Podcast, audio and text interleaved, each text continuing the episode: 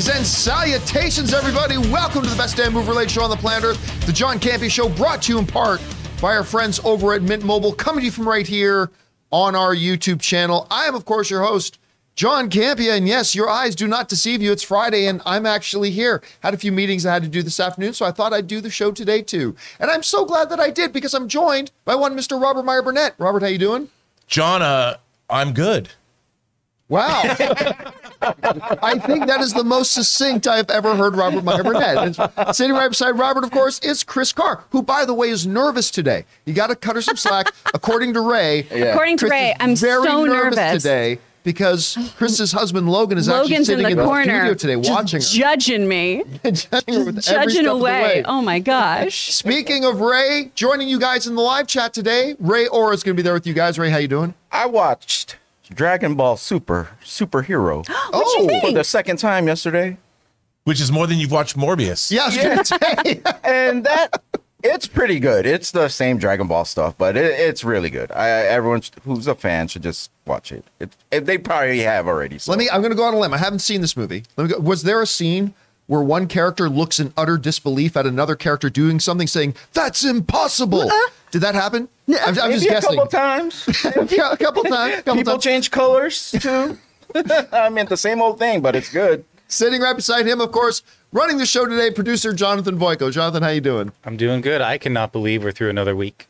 It's crazy. I know it's Friday, right? I feel like Mm-hmm. the week just got started yesterday, but I knew it was the end of the week because I was sitting down watching Lord of the Rings, Rings of Power last night. So I knew that the week was almost over. And we'll talk about that a little bit later. But most importantly, guys, you guys are here. Thank you so much for joining us and making the show part of your day. Here's how today's show is going to go. We're going to break it into two parts. In the first half of the show, we're going to talk about some predetermined topics. Then in the second half of the show, we're going to take your live comments and questions. The way we do that is number one, you got to be watching live. And number two, when we get to the end of the main topics, we'll announce that we're opening up the super chats. We only leave them open for just a couple of minutes, so be ready to go. And that'll be your time to fire in your thoughts, theories, opinions, comments, and questions, and we will address those in the second half of the show. Also, want to let you guys know because last night was Lord of the Rings Rings of Power. A little bit later today, we're going to have at 3 p.m. Los Angeles time the Lord of the Rings Rings of Power after show. Hot damn, that episode was great. We're going to talk about that. I thought, when's the last time I said that? Answer: I haven't said that yet. So thank God, last night's episode was great. We're going to talk about that a little bit later today in, uh, in more detail at 3 p.m. Make sure you guys come back and join us for that. All right, guys. We got a bunch of things to get through today, so let's get things started with some off the tops, and we're going to start off with this. You know, whenever you talk about the Netflix Marvel shows that they did, obviously the first name that comes to mind for everybody was Iron Fist. Thank you. That that was obviously the one. Iron Fist was clearly the one that everybody thinks about. If you're talking about what was the weakest of the Netflix series, that is. Uh, I, I listen. Season two of Iron Fist. I thought the first two or three episodes were actually pretty strong. I'm like, oh wow, this show's finding its footing, and and then it all went to hell, and then it all fell apart. That was just not a show that did well. And I've heard. Hold a second. Uh, Yes, zero. I've heard from zero people asking when are they bringing back Iron Fist in the MCU. I, I haven't heard that one yet.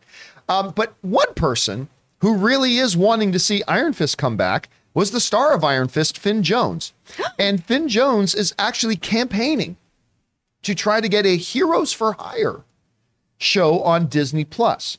Uh, this comes to us from the folks over at CBR who wrote the following Iron Fist star Finn Jones revealed that he wants to return to the Marvel Cinematic Universe as Danny Rand slash Iron Fist in a Heroes for Hire Disney Plus series. I would love to continue playing that character. I think there's a lot of room for growth. Personally, where I would like to see the reintroduction of the character would be in something like a Heroes for Hire TV series, Jones said in an interview with comicbook.com. I think that would be the most dynamic and fun way to reintroduce those characters. I loved working with Mike Colter. Well, who wouldn't? Look at that guy. Yeah. Uh, and I loved the on screen chemistry between Danny and Luke. I think it's a really interesting creative place uh, that that show can be taken in. I love to pick up that mantle again and keep moving the character forward and make the best possible Iron Fist there could be. All right. Let me throw out a couple of thoughts here. Um, you know what? Everything that was wrong with Iron Fist, none of it was Finn Jones's fault. Finn Jones didn't write that dialogue. Finn Jones didn't direct the episodes. Did he give the strongest performance? Yeah, he didn't cast himself either. Yeah, he did. He also did not cast himself either. And and I would argue this: even though season two got quite bad, in my opinion, I remember saying to Anne when we were watching it, I felt like as we were getting to the latter parts of season two, I started to feel like Finn Jones was finally starting to grow into the character a bit. Like he, his, I thought, I thought his performances was improving when he was going. That said, were Disney now to take over Iron Fist and Kevin Feige were to take over Iron Fist and make an Iron Fist show with him, I have very little doubt it would be a superior product than what it was on Netflix. So, hey, I'm not going to say this is the dumbest idea in the world. I, I think there's some merit to it. And if Kevin Feige, which I do not believe this is the case, but if Kevin Feige just wanted to take the Netflix Marvel shows and just say they're all complete canon with the MCU, which I'm pretty sure he's not doing that, but then you kind of have to look at Danny and maybe bring him back in and maybe finish that. And also, I will not disagree with him that I thought him and Mike Colter had some pretty okay chemistry together. All that being said, that's the positive side. The negative side is the reality is this there's baggage that comes along. I, I, mean, fairly or unfairly, and I'm sure there are people out there who really did like Iron Fist. That's the beauty of the subjectivity of the art. But I think it's fair to say that the majority of people probably Iron Fist was probably their least favorite of that. So I don't really think this will happen. But I'm not going to say it would be the dumbest thing in the world to do it if they wanted, and nor would I say there wouldn't be any upside. I think there could be some potential outside, but yeah, it's up to me. Not doing this. Rob, you hear what Finn Jones is saying? You buying it? I'm like, there was a season two of Iron Fist. I actually didn't know that either. Uh, eh, look, Me either. uh, as we as we would normally say on the show, actor wants role. Water Film wet. eleven. you know, I mean, it's I, I Actor wants to be in the MCU. Yeah, I- I- Water I- wet. You know, totally it'd be great is if you respect guys hired and me. I respect his desire. I, I, I, I, his, his wherewithal, his gumption, admired it, uh, or admire it. Uh, so I, I, here's the thing. I don't think anyone is clamoring for this to happen. I would love to see Luke Cage again. I'm a Mm-hmm. huge Mike Colter fan. I am a. I watch his new series Evil, which just recently Right. finished its third season. I don't even know what I think about Evil. I love the first season, but I keep watching it mainly because of him. Uh, but it did have a great season finale. Uh, I don't know if they're going to do that. I don't know if he has a shot. I think. I mean, if they're but if they're making an Echo series, maybe he does. I mean, hey, Even in, though- in a world where they're making an Echo series, I mean, they. Echo's the gonna thing be is, lit. the I'm thing excited. Is, the thing is, though, they have analytics. They can look at analytics, and in the streaming world, analytics are everything. They can look at how many people watch that show and be like, okay, they can put it right up against what they've got on Disney Plus and go, is this something that we should do? By the way, it's it's the other thing that makes this a hard sell is the fact that when you look at Iron Fist, like when you look at Daredevil, a lot of great performances, but you think Charlie Cox. When you look at Punisher, a lot of great performances, but you think Jon Bernthal. When you look at Iron Fist, people don't think of Finn Jones. They think of uh, Jessica Henwick. Right. They think of Colleen Wing. A lot of people think Mm-hmm. Netflix they should have just gone back and renamed the show Colleen Wing with special guest Iron Fist. uh, Yeah. Anyway, you hearing about this, Chris? What do you think about it? I would love that version of Heroes for Hire. I would love Colleen Wing and Misty Knight. And yeah, okay, Iron Fist, I guess you can come too. Uh, he was much better in the Guess you can You're so mean. You yeah, know? you know what? In in a in a ensemble cast, Yeah. He worked Defenders, well. he actually was I'd better. agree with and, that. and Yeah, he yeah. had a good dynamic with everyone else. It's just those fight scenes, which I know in the first season of Iron Fist, a lot of that really was against Finn. You know, they were on a very tight schedule. There wasn't time to really learn a lot of stuff and train the same way we see with other actors in the MCU. That being said, I just really feel like Colleen stole the show. I loved her dynamic with Misty. I really wanted that. I definitely want more Luke Cage. Give me more Jessica Jones, please. But him campaigning for this isn't exactly shocking because yeah, all of all of us actors want to be in the MCU. We want that sweet, sweet Marvel money. Come on. Uh, and also Mike Colter, like the again, I like the idea with Mike Colter, but Mike Colter is just one of these guys. He's kind of like Mike Colter's like Javier Bardem and Jason Momoa, where it's just like he's got fu good looks. Yeah. Right. Like you look at him and you just feel bad about yourself. Like, I don't. He's no, but I as a guy, I, mean, I I look look at at, my I look at Mike Colter. I'm just like, I was feeling pretty good about myself until right now. he's, he's got that. Kind anyway, guys, question is for you: Would you be up for Finn Jones as Iron Fist coming into the MCU? Uh, again, listen, it would be in different creative hands.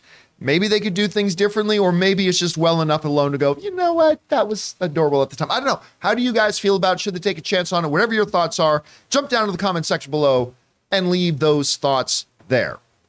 All right, guys. With that down, let's get into another off the top, and that is this six seasons and a movie. It is now official.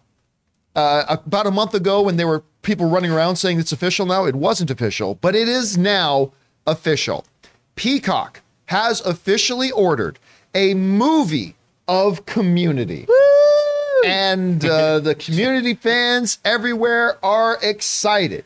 But really, this should be called Community Sorta. That should be the name of the movie. Community, mostly white. hyphen sorta. because here's the thing. Uh, it says the there. cast, the original cast is returning, but that's not really completely true. Obviously, Chevy Chase is not coming back. I mean, uh, everybody knew that Chevy Chase wasn't going to come back, so that's that's not a surprise. What is a surprise is that there's a couple of other names that are completely synonymous, syn- synonymous, synonymous with Synonym. this show. Nailed it. No, no, Nailed no, it. We mean Great what you recovery know. Yeah. that are may not be in this thing at all. Uh, this comes us from Variety wrote the following. Further details, including a director and estimated premiere date, have not yet been shared. Also unanswered is whether other key community cast members, including Yvette Nicole Brown and Donald Glover, might still make an appearance or maybe even a cameo. It's uh, probably safe to say that Chevy Chase, who had a falling out with the show and whose character eventually died, will not be back. So here's the thing there are when you're talking about Yvette and Donald Glover, Donald Glover, who's clearly the biggest star out of anybody who's in the show, uh, with the possible exception of Chevy Chase. I mean, he's the bigger star right now, but you know, overall. So Donald Glover, Charles Gambino, he's clearly the biggest star. Yvette was probably one of the most personality infused characters in the show. Shirley was incredible. She was a dominant character in the show. Um, and so getting this movie together without those two characters, I mean, again, it's a shame that you couldn't do it without Chevy Chase, but he'll never come back to do this anyway. So that's whatever. But still, listen, a lot of people who I've been wanting to see a community return. But I remember when we talked about this last month, we said, you know, okay, if it happens, could it be good? And we're all like, yeah, yeah, yeah. But then we asked the question, but what happens if Donald Glover doesn't come back? And everybody was like, well, can you really do it without Donald Glover coming back? I mean, you can. So they're going to, they did a season without Donald Glover coming back, although that was probably one of the weaker seasons. But mm-hmm. I mean, I mean, but it's, hey, listen, if you're a community fan, this is good news. But, you know, to me, it's like doing a, a Seinfeld movie without George or Elaine. I, I mean, that it's then it's not really a Seinfeld thing. I mean, I, I don't know how I feel about it. Now, granted, I like Community. I'm not the biggest fan like some people are, so I'm sure there's a lot of Community fans who are like whatever. Even if it was just Ken Jeong and Joel McHale back, that's good enough, right? Or even if it was just Pudi or, or whatever, that's good enough. And Alison Brie, that's good enough. So I'm sure if you're a super diehard fan, you'll take whatever you can get at this point. But I don't know, Chris, you hear about this. They're doing the community movie. Yeah. Great. It's going to be straight to Peacock. Mm-hmm. Okay. But no word. Probably Donald Glover's not yet there. No word if Yvette's going to be there. I don't know how you feel about this overall. There, it's kind of like when someone's like, "I made you chocolate chip cookies, but I subbed out the chocolate chips for healthy things instead." And, And I there's ate also the hidden way over spinach. here. And yeah, because it's oh a community movie. Yay! All right, it's going to Peacock. Okay, that's fine. Troy and Shirley aren't in it. Because Troy is my most quotable character in this show, and his dynamic with Abed is why I watched Community. Troy I love Troy and Abed in the morning. so good. That's what I want. And if Jim Rash isn't in this, I'm, I'm out, right? If I don't have the Dean in there, I'm not excited about this. I'm still probably going to tune in. I want to give it like a, a decent shot and everything, but that really does lower my anticipation level for this because I love them so much. I want Troy in there yelling about reading Rainbow and saying things about his emotions. we'll see how this goes. Why do you know about putting spinach in chocolate chip cookies? Um, I don't Well, know. That's What? just the most horrific thing I've ever. I'm a ever heard in my terrorist. life. Rob, what do you think about this? Is it worth? Is it? I mean, is is there still value in doing it? Here's what I would say to you. Not to bring up Star Trek, but I'm going to bring up Star Trek. What? In the mid in the mid 70s, before they made Star Trek the motion picture, they were doing Star Trek Phase Two, and they had Leonard Nimoy wasn't going to be in it, and they had David Gautreau who was playing Xon, who was a Vulcan. Then they decided to make a movie, and Leonard Nimoy came back to play Spock. I think Donald Glover. You can't make Community without him. Mm-hmm. now Especially- remember, they did make I- community. I know, without him. I know, but did anyone? You just said it was weak season. It was kind of weak sauce. I love Donald Glover. I still think that they should take the supporting cast of The Martian, the NASA crew, including you know Sean Bean and Donald Glover, and just make a show about them. Because that he, I love Donald Glover's performance. He's a great Lando. Such He was a good really good Lando. Lando. Great, he's Yeah, great he Lando. really They're talking Lando. about doing a Lando. Where's the Lando series? I think he's going to come back. I have no reason to believe this. I've not read anything. I think that he, like actors, they love their audience. They want to be adored. Why wouldn't he come back? Like even if he Because comes they back, can't pay him what his rate is right now. Uh, yeah, but I bet he'll come back anyway. Huh? Because you know what? He doesn't want to be that guy for the rest of his life. Wherever he goes, why wouldn't you in the community movie, dude? Okay, but let me ask you this question: Do you really believe that a community movie on Peacock is going to be so pop culturally pervasive that everybody's going to be asking the question, "Why wasn't Donald Glover in the community?" I don't movie? think everybody's out, but people are going to ask him. You think so? Yeah, Really? I do. I think I think because the community has a huge, loyal, very vocal fan base. People mm-hmm. love community. And the thing is, once something's on streaming, people aren't going to remember in 5 years that oh they I didn't know they weren't going to make a community movie. There's going to be that there's going to be the show and the movie. And people are going to say to him for the rest of his life. See, here's the thing. I think there's going to be the show, and some people might remember that there was a movie. I, I don't think there's going to be the show and on equal footing the movie. I don't on know. Once I- once it's I on streaming, man, people just watch stuff. They leave Community on all day, every day. They just watch it Yeah, over done that. and My wife over. has done that. See what I mean? Like I, But I remember, Donald Glover's also a very busy guy right now. Yeah. He's got a whole ton of shit going on. true. And you know that making a movie is not a small time commitment. So, I, I mean, it, But they'll probably shoot this like a TV show. the 20, 25 days. What I if think we're going to see a, a, a cameo. Yeah, I was going to say, what if they handle this like on Kim's Convenience with Shang-Chi, right? Where we would have, you know, Simu coming in and just doing Skype calls with On- his for the one girlfriend. season, yeah. yeah. So if we have those kind of cameos from Donald Glover, are you guys in, or is that kind of a cop out for you? I think it's it's a compromise. Mm-hmm. I don't know if that'll satisfy the community fans, Yeah. though. Yeah. It, if, if anything, would it just be a reminder that he's really not in the movie? That's true. I mean, I don't. And then do they just pull a Chevy Chase thing and say, "Oh, it's a terrible thing that he died last year"? No, you are can't they do are they just gonna pull a Chevy Chase Nah. with with Tom Troy lives character forever. And say, They "Oh gotta man, bring that it sucks back." that Troy died last year." I mean, Mm. I, I mean, I don't know. Or or again, listen, the report does not spec- specifically say that Yvette and Glover will not be in the show. They're just saying, uh, out of all the casts that are re- being reported that returning, they're not listed. So I mean, maybe something can happen at some Mm-hmm. I point. hope but Yvette Brown signs back on. She's great. I Gosh, mean, Shirley's she- so fun and layered. Her character, I might say her character's my favorite character in the show. I, I just adore her. But you know, I adore. Well, you know what? I know I adore Alison Brie's character. Anyway, Yeah. guys, question is for you.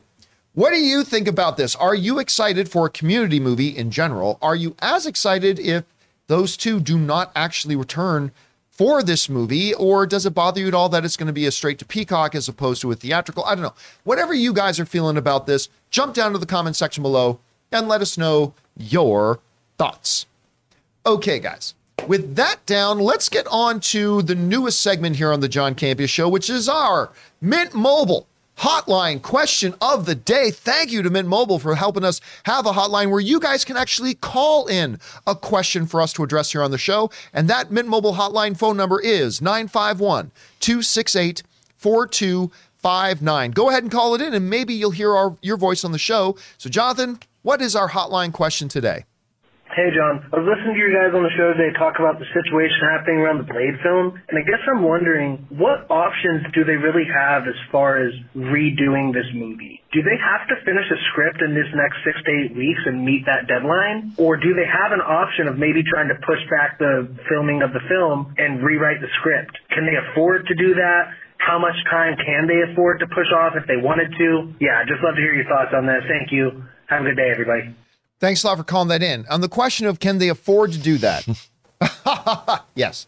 They they can financially afford to do it. Whether or not it's that's what they want to spend their money on, we don't know. Listen. This Blade situation has been in the news a bit lately for, for a couple of reasons. Number one, that D23 came and went and they never whispered a word about it. Then we found out that the director has left just like six weeks before the movie was starts supposed to start shooting. I can't I can't remember that ever happening in the MCU. Six weeks before movie's supposed to start shooting in the MCU and the director walked. Never heard of that before. Then reports started coming out that the the, despite the fact that they announced this movie three years ago, that the script is apparently still a mess. 90 pages with two lackluster action scenes, and apparently on top of all that, reportedly Mahershala Ali's gotten pretty frustrated. which I guess you could understand considering he's sitting there with his two Academy Awards on his lap thinking, I'm not getting any younger. They announced me three years ago. And we're no, it feels like to him, we're no closer to getting this thing together. I don't think if the report, and this is a big if, if that report of that script being in as much disarray as they're saying it is, there's no way they make their start shoot date, and there's definitely no way they make their release date for 2023. No way. And then we started talking the other day of in Hollywood productions, domino effects are very, very, very real. It's a precarious dance when you're trying to, from a logistical point of view, pull off a motion picture. There are literally thousands of moving pieces. And as soon as one piece gets pulled, pulled out of place, it can cause the entire thing to fall down. It's a precarious thing. And if now all of a sudden these dates aren't met and all this kind of stuff, well, now people need, listen, cinematographers may need to move on to another project. Costume designers may need to move on to another project. Producers and writers and, and all this kind and your star might have to say, listen, we've waited as long as we could. We've got to move on. We've got other projects we have to do. So that raises the question is I think it's undoubted that they're never going to start shooting on time. I think it's undoubted that they're never going to make that release date if if the reports of the script and obviously the director leaving are true. It brings up the very real question of in this shared cinematic universe that is so intertwined, what kind of larger repercussions does it have if Blade is not out on time? Were they planning on having the Black Knight, you know, have have a certain thing that needed to happen in this Blade film so they could have Black Knight do something in another subsequent film? Uh, is something in a further film based on Blade doing something in the Blade movie? And does it become a real possibility that this is a movie they could just cancel? Now, I said on the show the other day, I believe this movie is still getting made. They're, they're going to make it, they're going to move forward. But honestly, I've, I've been thinking about it more. And I would, I think I said a 15% chance. For, I would give it a solid like 40% chance. I think that, that this film just gets canceled. This, again, this is a movie that was announced three years ago. It sounds like they're no further ahead than they were two years ago. Kevin Feige is reportedly spread incredibly thin. Mahershala Ali is getting frustrated. They don't have a working script yet. They currently don't have a director. Listen, I'm not going to say I think this movie isn't getting made, but I think it's a bigger possibility than I thought it was the other day. Anyway, Chris, we've been talking about this. Mm-hmm. You know, the, the person who called in raised some great questions. What are their options at this point? What can they afford to do? What can they not afford to do? And ultimately, do you think, what do you see as the possibilities that maybe the Blade film just disappears? I don't think it's going to Keyser Söze. I think it's going to stick around.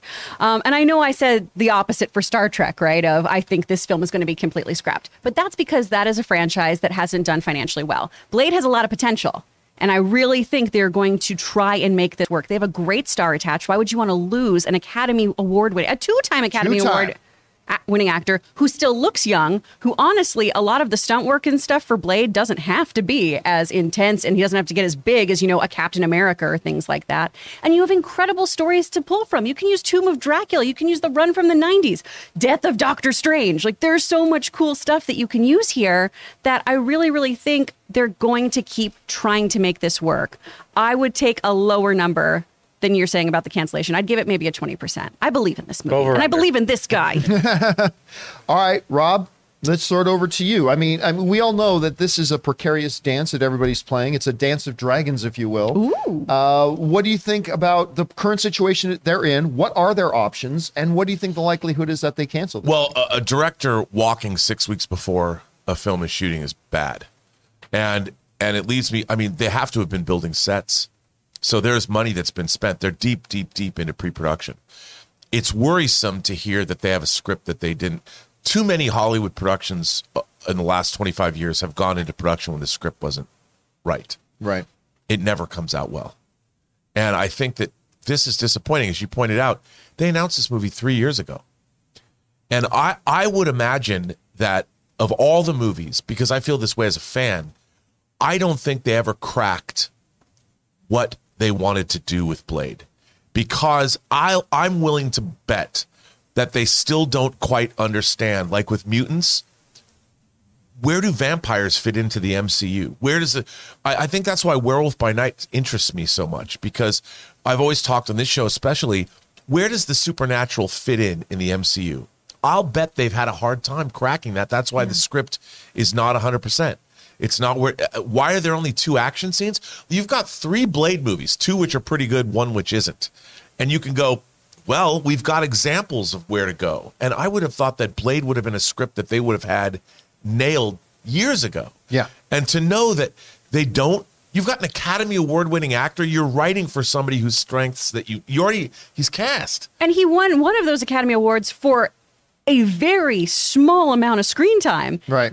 Ali can do a lot with a little. a lot with a little. And if he's frustrated, and if the the fact that the director walked because he wasn't not like James Gunn and not like uh, Taika Waititi, it's not a it's not a writer director project. The director was hired, and I'm sure that I mean for a director to walk away from creative differences, it has to be a shambles.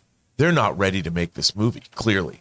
And I don't think they're going to be. I mean, I would only imagine they spent millions of dollars already building sets. Well, let me ask you guys this.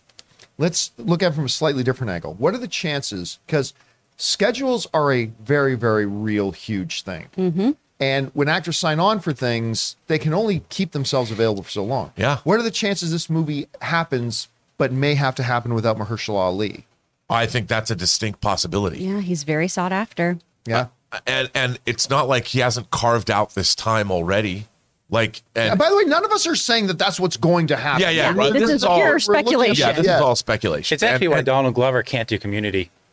I'm just dropping the scoop now. Hey, you know, you know what? I wouldn't be mad Donald about Glover that. is the new Blade. I would, I would watch He's the already in the shit out of that. but that would be awesome. Not to bring up Star Trek again, but Nicholas Meyer basically rewrote Star Trek 2 in just a few weeks.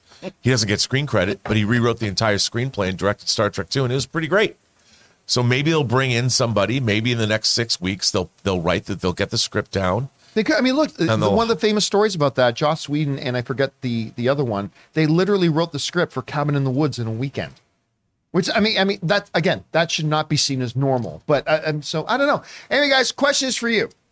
What do you think about this with all the drama going on and, losing directors? Do you think this movie can actually come out on time? I, I think that's nearly an impossibility at this point. But does the movie still happen? Does it happen, but maybe without Mahershala Ali? Or is it just, look, things are going to be delayed, everything's going to be fine?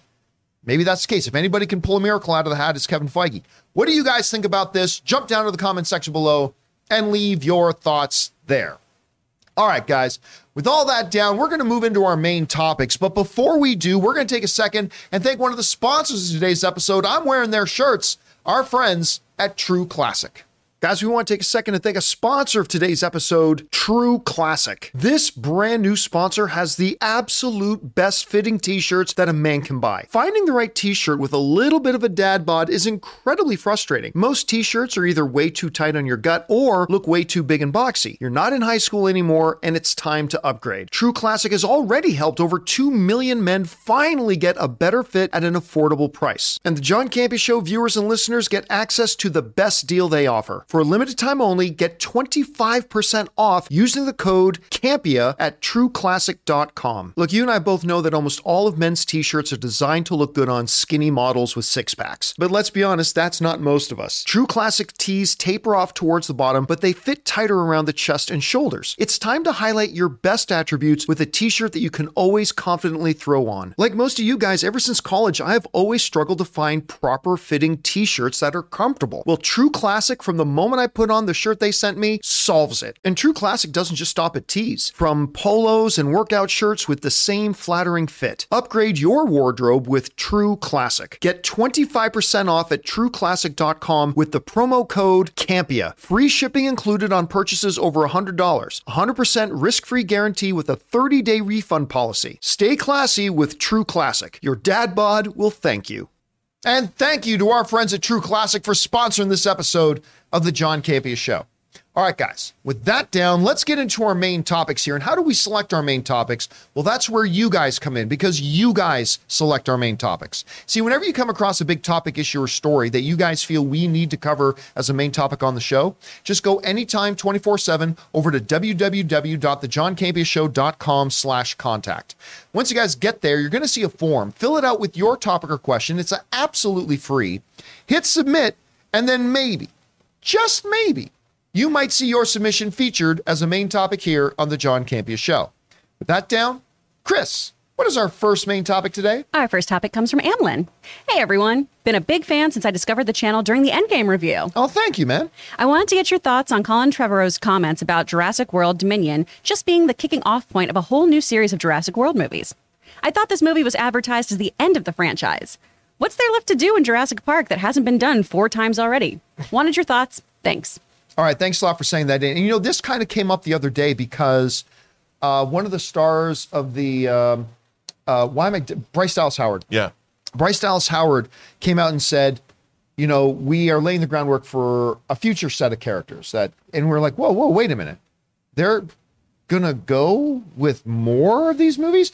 Didn't they advertise this thing as the conclusion to the Jurassic Park franchise? And you brought all the characters together and all that kind of stuff. Well, apparently Colin, the director, had nothing to do with that being in their advertising. This is really interesting. This comes to us from the folks over at the playlist. Write the following. In a new interview with Trevorrow, the director went into detail about his approach to the Jurassic Park franchise and how he wanted Dominion to mark a transition for the series. I specifically did something different that the other than the other films in order to change the DNA of the franchise. How can I allow them to tell stories in a world which dinosaurs exist, as opposed to here's another reason why we're going to the island? So, in Trevorrow's thinking, t- taking the dinosaurs off island and integrating them into the larger world opens up a range of possibilities for future movies. This movie clearly takes a real interest in creating new characters that a new generation is going to latch onto. Trevorrow insisted to Empire that Dominion isn't the finale of the Jurassic films. I never knew that this was the ending of the franchise until I saw it in the marketing, Trevorrow said. Those guys are brilliant at what they do, but for me, I think it might have been clearer if they had said it's the end of an era as opposed to the end of it all. And that again comes to us from the folks at the playlist. So, yeah, apparently when making this movie, Trevorrow was never told, we're going to market this as the end, the end of the Jurassic World franchise. No, he knew that he was making this movie and trying to do it in such a way how good or bad is up to the individual viewer to decide. But he was going to make this movie in such a way that it ends with a different kind of world, that new characters can come out in a in future Jurassic films. So now this is the second person from the Jurassic World franchise. We the star and Bryce Dallas Howard. Now the director saying, "Yeah, yeah, this is all just a setup for future movies. There are more movies coming." Oh, it's a setup, all right. Oh, it's a setup. Rob, you know you've always said just show us dinosaurs eating people. That's right. I mean, Kids love dinosaurs eating people. I got to admit, I'm I am a little. I said this during the Bryce Dallas Howard story. Like this is a little bit surprising to me because really, the person who asked the question asked it right. Where is there to go? What can you do that you did not have not done in these movies before? And I guess that's was kind of Trevorrow's point, saying we want to create an entirely new context for which these stories can take place. I suppose, uh, taking dinosaurs into space or whatever, maybe. But I don't know. What do you think about his comments? Well, I think it's. I, I mean, clearly the movie made a billion dollars. When a movie makes a billion dollars, there's going to be a sequel. Of course, yeah. Joker never going to be a sequel. Oh wait, It made a is. billion dollars. Made a billion dollars and won an Oscar. and won an Oscar. Look, the first thing that I would say is war. You know, they were always talking about uh, before Jurassic World got made that there were scripts that were developed where dinosaurs are being used in combat. And and they alluded to that a little bit in a couple of the movies. They did. They did. And whether you you you can domesticate dinosaurs, you can fight wars with dinosaurs, you can have sporting events with dinosaurs, you can do all kinds of things with dinosaurs. Um, I, I, I would, you know, this movie was called Dominion. I would jump 100 years in the future and show a world like I talked about on the show a couple weeks ago, Planet of the Apes style. What happens when humanity, this human human civilization falls? Because it's not just the dinosaurs. There's an ecosystem that's coming up around them that is inhospitable to mankind. And I think that would be cool. There's there's many possibilities. All of them involve dinosaurs eating people, and I'm there for it. As long as dinosaurs are going to continue to eat people en masse, I will watch these movies. Dinosaurs versus ninjas. You know what? Even although I think the ninjas would be riding dinosaurs, which would be cool. Yes. Sweet. Yes. You know, they would be on dinosaur back with with arrows and firing. I mean, let's do that. Bring back the Tokugawa shogunate, bring back ninjas, bring back dinosaurs, the whole feudal Japan era. I mean, Japan decides to cut themselves off from the rest of the world and turn their their they're going to go Somewhere back. right now, Marty Scorsese is frantically writing down notes. I'm telling you, you know what? It's like where is the glasses Shogun and- miniseries that we've been waiting for for ten thousand years? They say it's done. That's what they're going to do. Dinosaurs in modern Japan with ninjas. Chris, you hear Trevorrow's comments. What, what's your takeaway from? What stood out to you the most out of everything he said there? I mean, we've talked about this before. Of, of course, they're going to keep making movies like this. Of course, they are. People love seeing people get eaten by dinosaurs. Yeah. They're going to keep making them.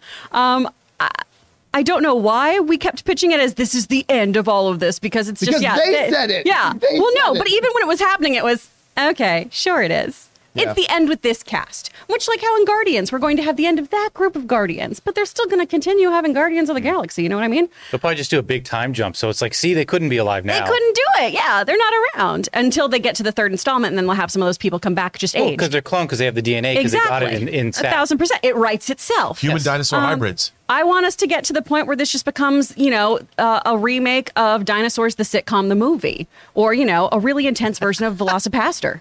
Oh God, Velocipastor. why have we not done a movie club on Velociraptor? Why am I not allowed to watch that for a reaction video? I just, Right. got, I just got this vision of like scientist dinosaurs 65 million years from now, and they're they're cloning humans, and it's Human Park.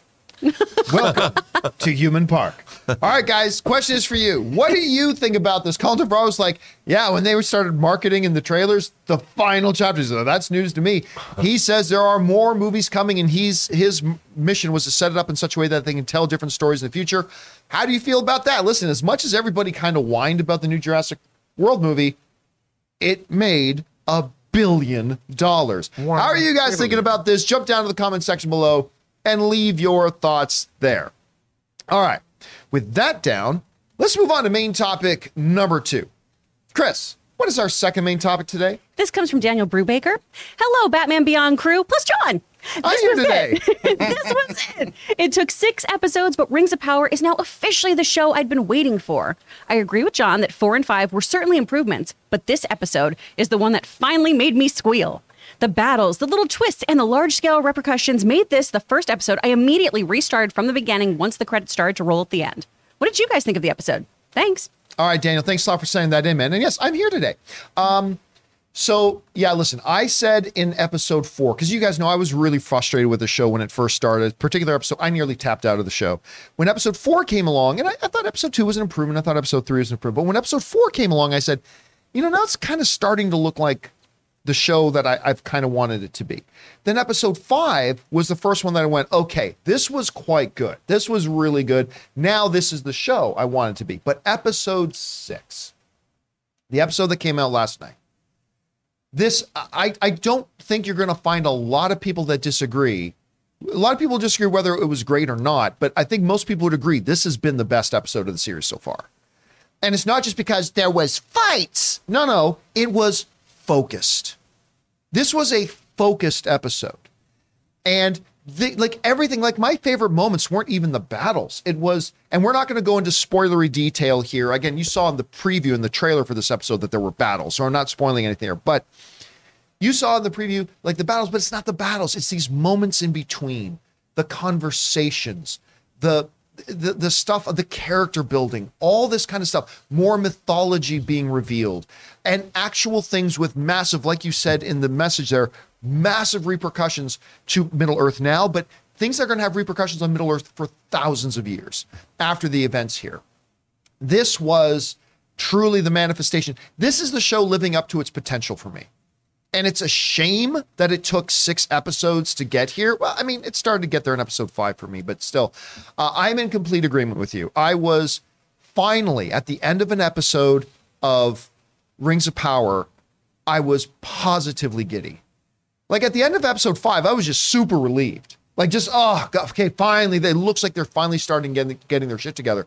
But this was the first one that it ended, and I was just filled with glee. Like I was super happy with it, very, very excited about it. Again, overall, it needs to finish strong. It has to finish strong because right now, if the series were to end right now, yeah, this episode was great.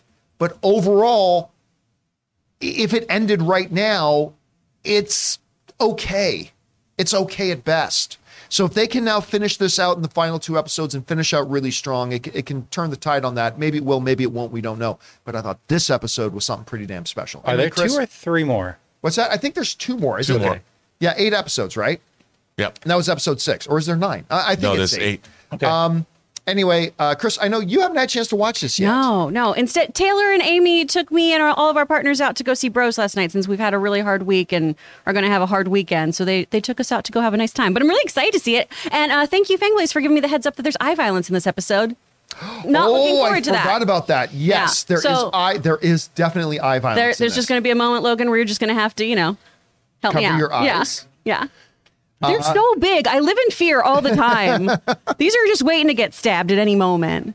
Anyway, Rob, you had a chance to see the episode. What do you think of it? It was spectacular. You know, We got a spectacular. What? spectacular, spectacular. no, I I mean you can't you can't go wrong. But but here's here here's my thing about they can. There's a lot of stuff that happens in this episode, and a lot of like you said ramifications that lead that have thousands of years of ramifications to it. Which I don't know if I'm totally on board with what they're doing, what they did in this episode, but I will say this: it did one of my favorite things without spoiling anything. I know. Don't put up the spoiler sign. I'm not gonna. I'm just gonna say about to. He's got Jonathan's got his finger No, on my no, no. right now. My finger's just I, twitching. I always love. There's a trope. I, it's not. I always love when you you think something's going to happen, and you're leading up to this thing, and you walk in there, and then what you think's going to happen. How do I say this? And no one's there. It's like you throw a party and nobody's there. You're waiting for the party to happen. I love that. And let's say I got that in this episode. I was like, ooh, you know, because because immediately you're like, whoa, what's going to happen now? Because you're you're you're what you thought was going to happen isn't happening the way you thought it was going to happen. How about that? I'm not spoiling anything. I know, but when you work your way around spoilers, it's so much more confusing. I know, I know, but I'm just saying. So it, the episode got me from the get. I'm like, I was all excited. I'm like, what's going to happen? And I, I will say this, John. This episode delivered. It was an hour's worth of wonderful TV. Like, like you said, I, I was. I watched this hour long show. 70 minutes. this Seven, yeah, 70 minutes. I was giddy with excitement. We'll, we can get into things that I might have had a problem with later, but for an out for like the, clearly now the show is giving me what I want. Yeah, it just it it, I- it just it makes me lament. And and don't get me John, just take it. You finally had an episode you completely loved. Yes, yes, and I am taking, I am. But I, I'm just saying it also does at the same time make me lament that it took them, you know, at least until episode five to really start to get their wheels moving. Whereas a show like House of Dragon was able to come out of the gates Yeah. firing on all cylinders. I- you know? But I also will say this: this kind of an episode is it. It's it's a, what I would I always like say. It's an easy lay for me.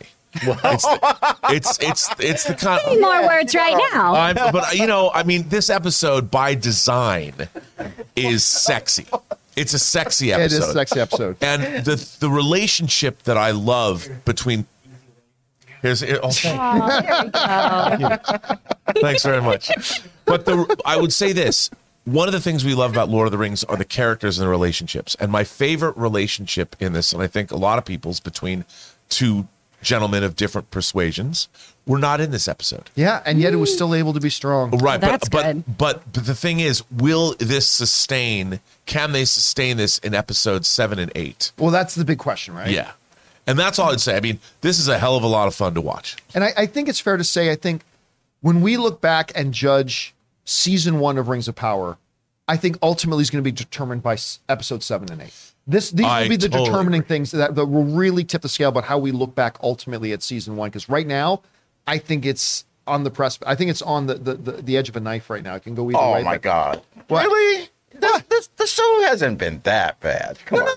no. I'm, I'm not like I'm saying right now. It's kind of they've had some s- super strong episodes now, and they had a couple of super weak episodes. So to me, it's it can go either way. I- I, I can't wait to see this episode. I'm gonna watch it while I'm cutting the segments later after the show. But yeah, You're going to cut segments and watch at the same time. Well, how I mean, it. Kind of. Try to. Come on, man. Listen, There's man, a lot of rendering time that happens. Yeah. happens. Well, that's uh, there you go. All right, guys, question is for you. What did you think about the new episodes of Rings of Power? If you had seen it so far, it's it's finally one that's made most of us really, really happy. How did you feel about it? And again, don't forget, later today, 3 p.m. Los Angeles time, we will have our Rings of Power after show open spoiler discussion. Please come on over and have a chat with us when we do. All right, guys. With that down, we're going to take a second and thank another sponsor of our show today, one of our original sponsors, the great folks over at stamps.com. We want to take a second and thank a sponsor of this video, Stamps.com. Guys, I know it feels early, but Christmas really is right around the corner. And if you've got a lot of stuff to send to family this year, you got to start thinking ahead. And if you're a small business owner, you know how important it is to be ready for the insane holiday season. Stamps.com has everything you need to make your life a whole lot easier. It's the 24 7 post office that you can access from anywhere. No lines, no traffic, no hassle. Get access to the USPS and UPS services that you need to run your business right from your computer. Protect your margins with major discounts from USPS and UPS rates up to 86% off. All you need is a computer and a printer. We all know that rates are always changing, but with stamps.com's switch and save feature, you can easily compare carriers and rates so you know that you're getting the best deal every single time. And if you're running an online store, stamps.com works seamlessly with all the major shopping carts and marketplaces. So get ahead of the holiday season chaos this year. Get started with stamps.com today. Sign up with the promo code CAMPEA for a special offer that includes a four week trial plus free postage and a free digital scale. No long term commitments or contracts required. Just go to stamps.com, click on the microphone at the top of the page, and enter the code CAMPEA.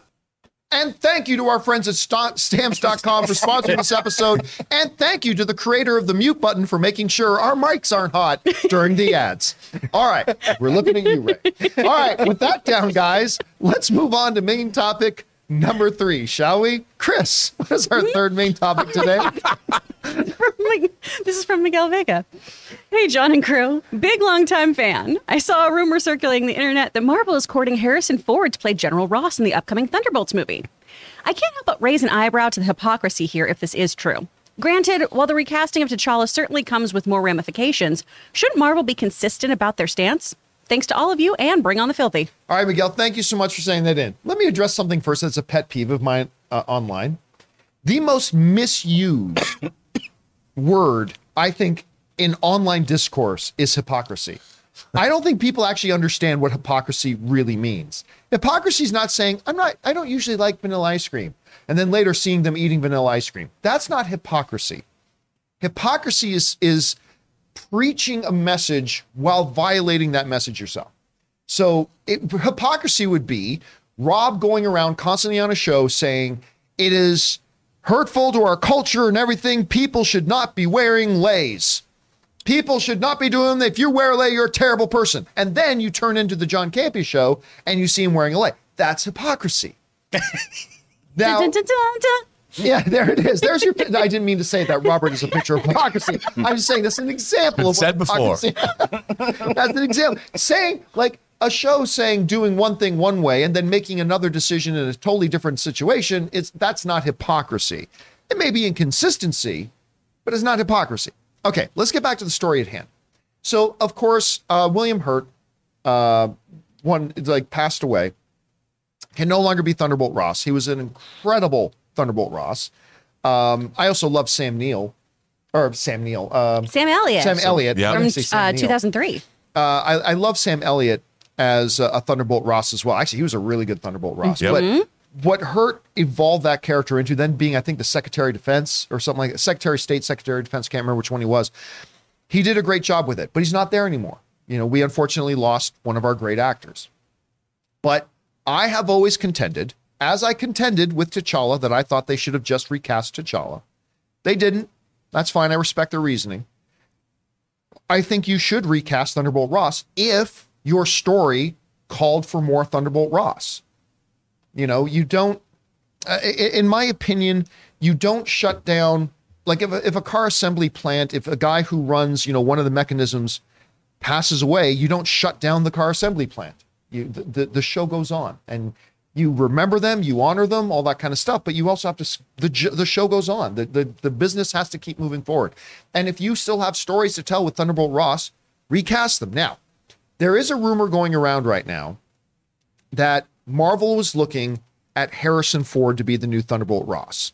Now, I always tell you guys, look at where a story comes from. Well, this where this one is coming from is actually a guy uh, you've competed against uh, that, that I've worked with before, Jeff Sneider. He's former formerly of Variety and things like that.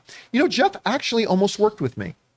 again, out, outside of the AMC Collider thing, I like Jeff a lot. yeah, I, I think he's quite good at what he does. Yeah. He's quite good at what he does. Uh, the only reason, honestly, really, I'm going to give you guys some inside baseball. The only reason he and I didn't start working together again is I straight up told him, I said, dude, you're overqualified. I, I, I straight, and I believe that. What does I, that say about I was us? gonna say. I mean, it was for something different. Okay. It was for something different. sure. Uh, it was for something completely different. But he's he's really quite good. Not not that Jeff has always been hundred percent on things he said. Very few are hundred percent, but he gets he gets a lot of credible information, Yeah. and he definitely has some good inside sources. Again, don't always take what he's able to say as gospel because we don't know the people who are saying it to him. But he's been right a lot of times. So he's been reporting this. Now, this comes from the folks uh, over at Screen Rant who wrote the following. There is now a rumor that Harrison Ford could join Thunderbolts, the Thunderbolts cast as General Ross. Formerly Variety reported Jeff Sneider, or former Variety reporter Jeff Sneider revealed the information on his podcast, The Hot Mic. According to Sneider, Ford uh, is or was being considered by Marvel to take over Hurt's role as General Ross in Thunderbolts.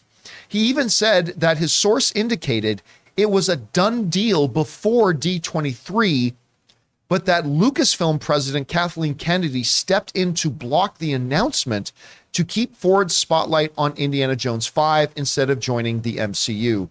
And that comes to us from the folks at Screen Rant. Okay. Again, we give a giant grain of salt and an asterisk here saying we are not claiming that this is actually true. It may not be true. Jeff may have been given some bad information, whatever. But let's discuss this with the assumption that it's true for the moment. All right. If this is true, it's an inspired choice. Harrison Ford playing Thunderbolt Ross would be an incredible choice. He he would fit that character very well. Now you know me, I don't care about X actor and X role. But if this report is true, it's a very good choice. He's one of the great actors of our generation, maybe of all time. And just as far as fit goes, I mean, Harrison Ford is the living grandpa yelling at clouds in the sky and telling kids to get off his lawn. Uh, kids. I mean, he he would be great. Bring that kind of energy to a Thunderbolt Ross. I think would be absolutely fantastic. I think it would be great. So that works for me. Now, if the other part of the story is true, that it's already a done deal, and I know there are going to be some people that get angry at it that say they were going to announce it at D23, but Kathleen Kennedy stepped in and said, time out. We are here to celebrate Indiana Jones. We want all the attention of this to be on Indiana Jones. You know what? I'm going to say something might shock you. I would actually agree with her. I would too. I completely agree with her. I mean, would it have been a big major announcement? Absolutely would have been. Do I think I, as somebody tuning into D23, would have liked hearing that? Absolutely. But the Indiana Jones stuff, and they dropped the trailer, which probably most of you have seen by now, that's huge stuff. And guess what? Whenever you drop the news of Harrison Ford joining it, if that's happening and if that's true, it's going to be a massive headline stealer whenever it happens anyway.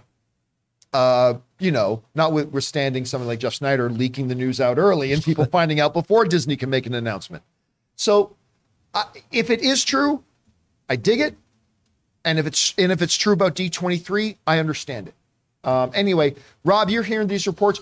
Theoretically speaking, what would you think if we're going to go on the assumption that the report is true? What would you think about Harrison Ford playing Thunderbolt Ross? And then what do you think about the idea that they were going to announce it at D23, but Kathleen Kennedy stepped in?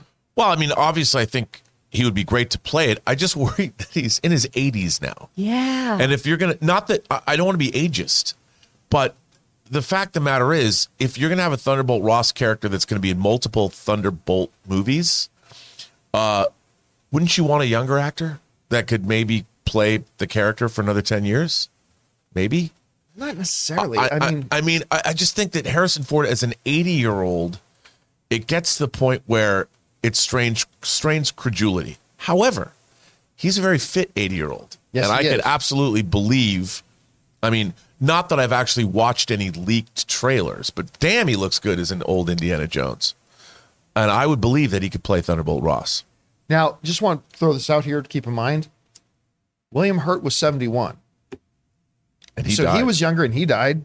So, I mean, just because you get somebody younger doesn't necessarily mean No, you're it's true. safe. It's, it's part of life. And By the way, who says there is going to be a Thunderbolts 2? Who, who says Well, that's yeah.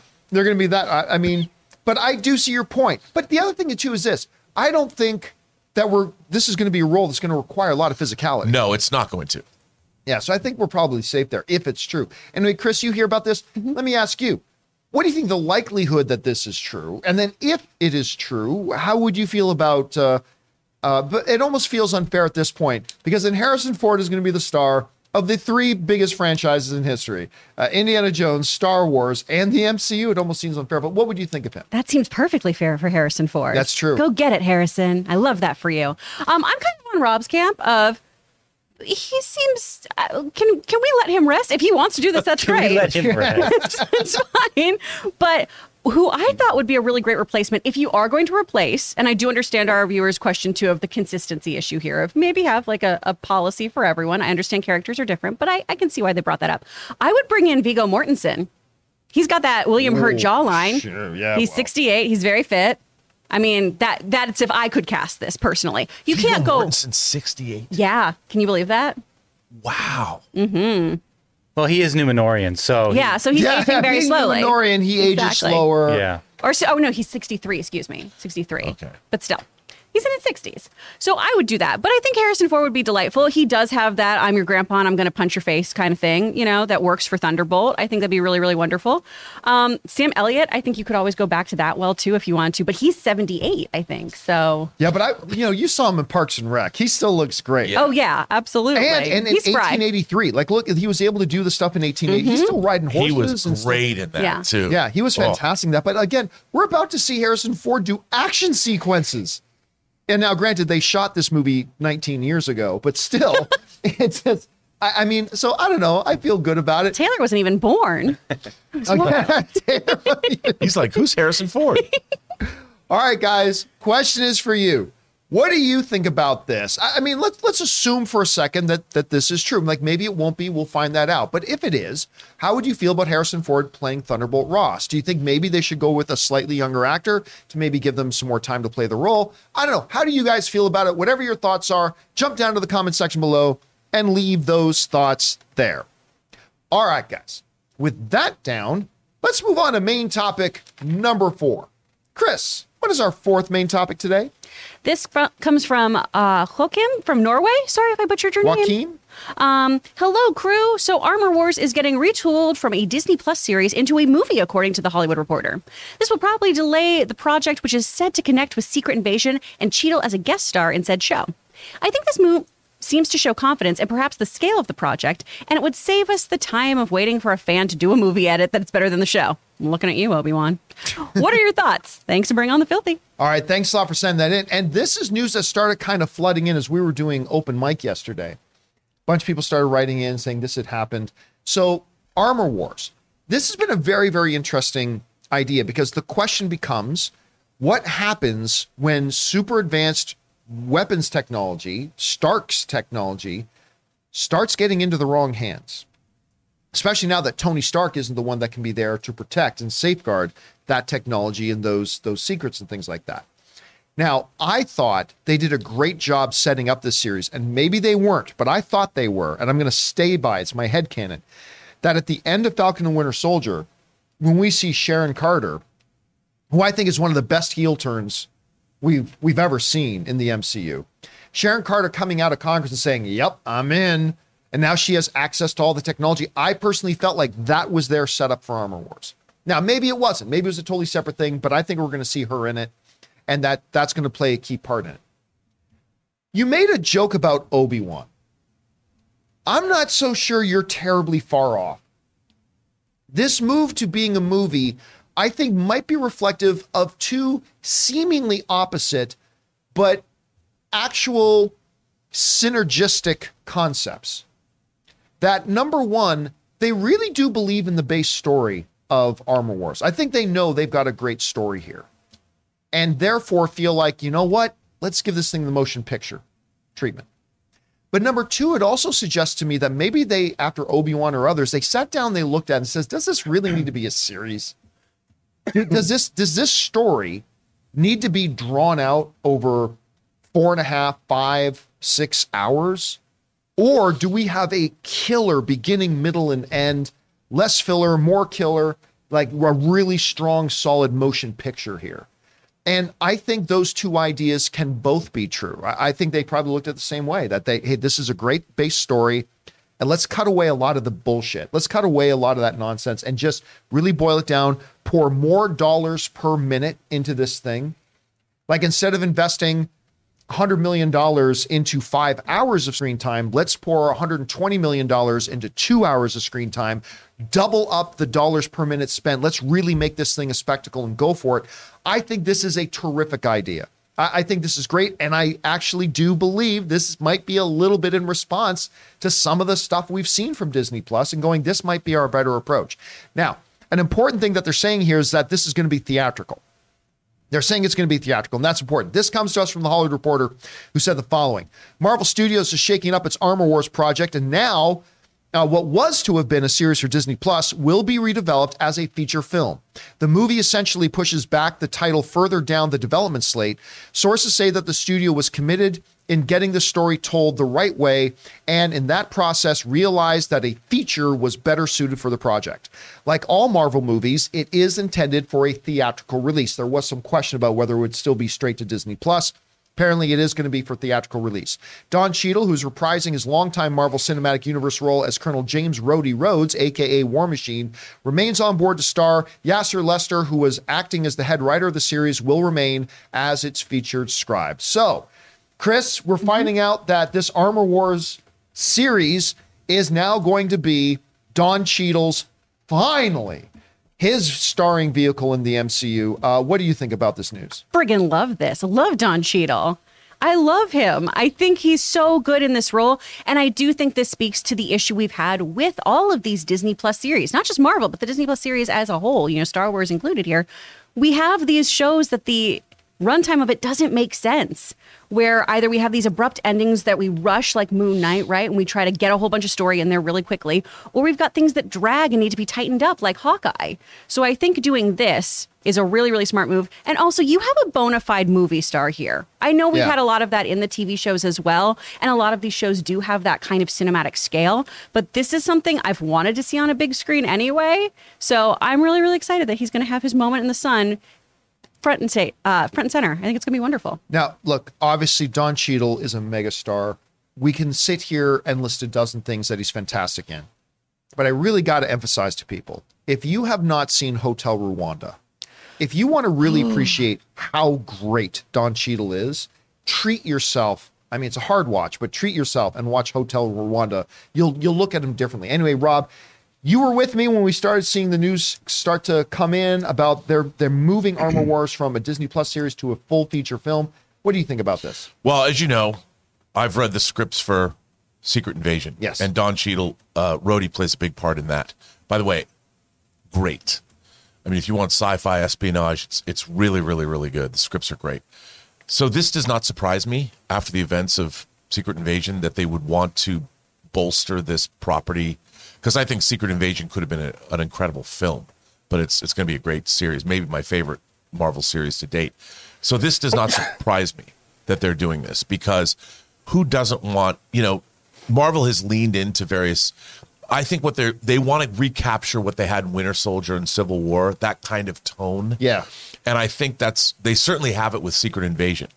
And I think with Armor Wars, it, it ups the stakes in terms of because basically this armor it, it's not nuclear, but the balance of power around the world. Like I'm always talking about what is the world situation? You know, what is the what is the geopolitical situation in the in the world? And I think both Secret Invasion and Armor Wars will go a long way toward dealing with that. And I think that it's going to be great. I mean, it's going to bring in Riri Williams, I'm sure, you know, going to be a major player, along with with Don Cheadle, who is really the only person that we know of that has a Stark suit that already is a big part of the MCU. I can't wait for this, dude. I think it sounds great. I think Don Cheadle is great. I've always loved him, and giving him front and center. I mean, who would have thought that the man who replaced Terrence Howard is now going to be frontlining? You know, he replaced Terrence Howard to play Rhodey, and now he's going to he's going to be the front and center star of both a series and a movie. I Well, think it's great. I think they kind of hinted a little bit back even when Terrence Howard saw the one, what was the Mach 2 at the time, goes, "Another Next time, baby." Next time, baby. Yeah. So they kind of foreshadowed that. I'm going to throw out a theory. Ready? Wild. Un- we got to get a title card for this too, Ray, at some point, I think. It is wild. Um, no thanks. unsubstantiated theory time. Here we go. Armor Wars, again, completely unsubstantiated, completely pulled out of my ass theory, is going to directly lead and have direct connections to X Men.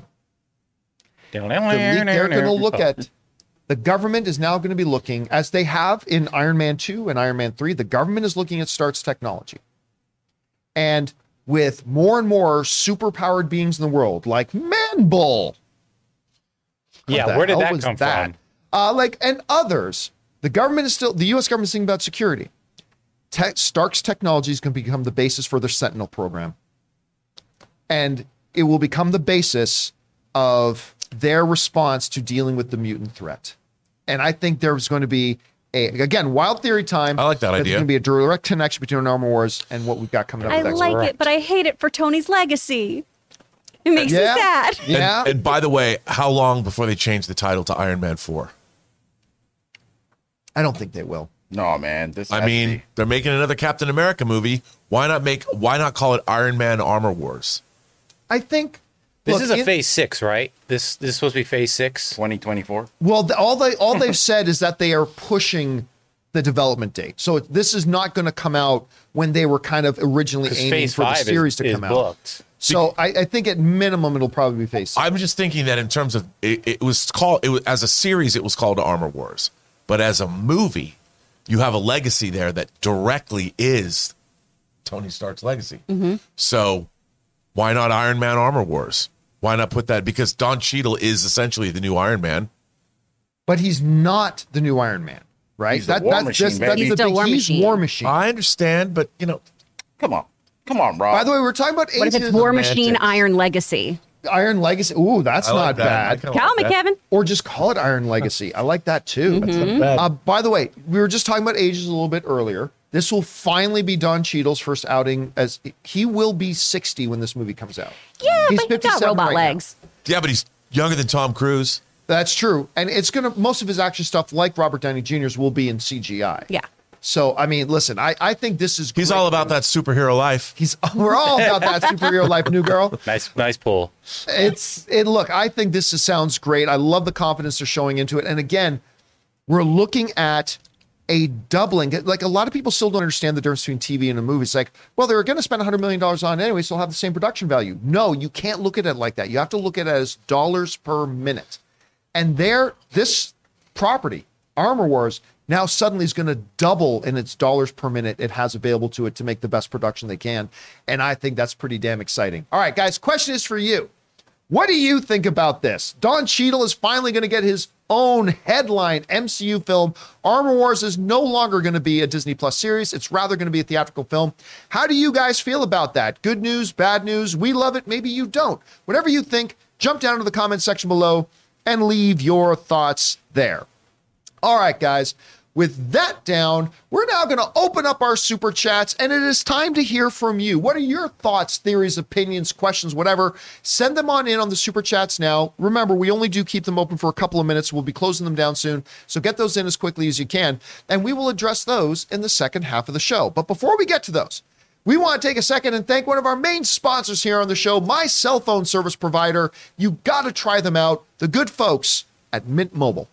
Hey guys, we want to thank the sponsor of today's episode, Mint Mobile. Mint Mobile offers premium wireless starting at just 15 bucks a month. And now for the plot twist. I'm just kidding, there isn't one. Seriously, Mint Mobile just has premium wireless service from 15 bucks a month. There's no trapping you into a 2-year contract or opening the bill to find these crazy fees. There's no luring you in with free subscriptions to streaming services that you'll forget to cancel and be charged full price for. I used to dread opening my phone bill every month because every time I was opening it, it was like playing roulette roulette. I never knew what the actual price was going to be, and it always seemed to get higher. But not with Mint Mobile. Mint Mobile gives you the best rate whether you're buying for one or a family, and at Mint, families start at two lines. All plans come with unlimited talk and text, plus high speed data delivered on the nation's largest 5G network. And if you're worried about the complication of switching things over, don't. Use your own phone with any Mint Mobile plan and keep your phone number along with all your existing contacts. So guys, get premium wireless from just 15 bucks a month and no unexpected plot twists at mintmobile.com slash CAMPEA. That's mintmobile.com slash CAMPEA. Seriously, you'll make your wallet very happy at mintmobile.com slash CAMPEA.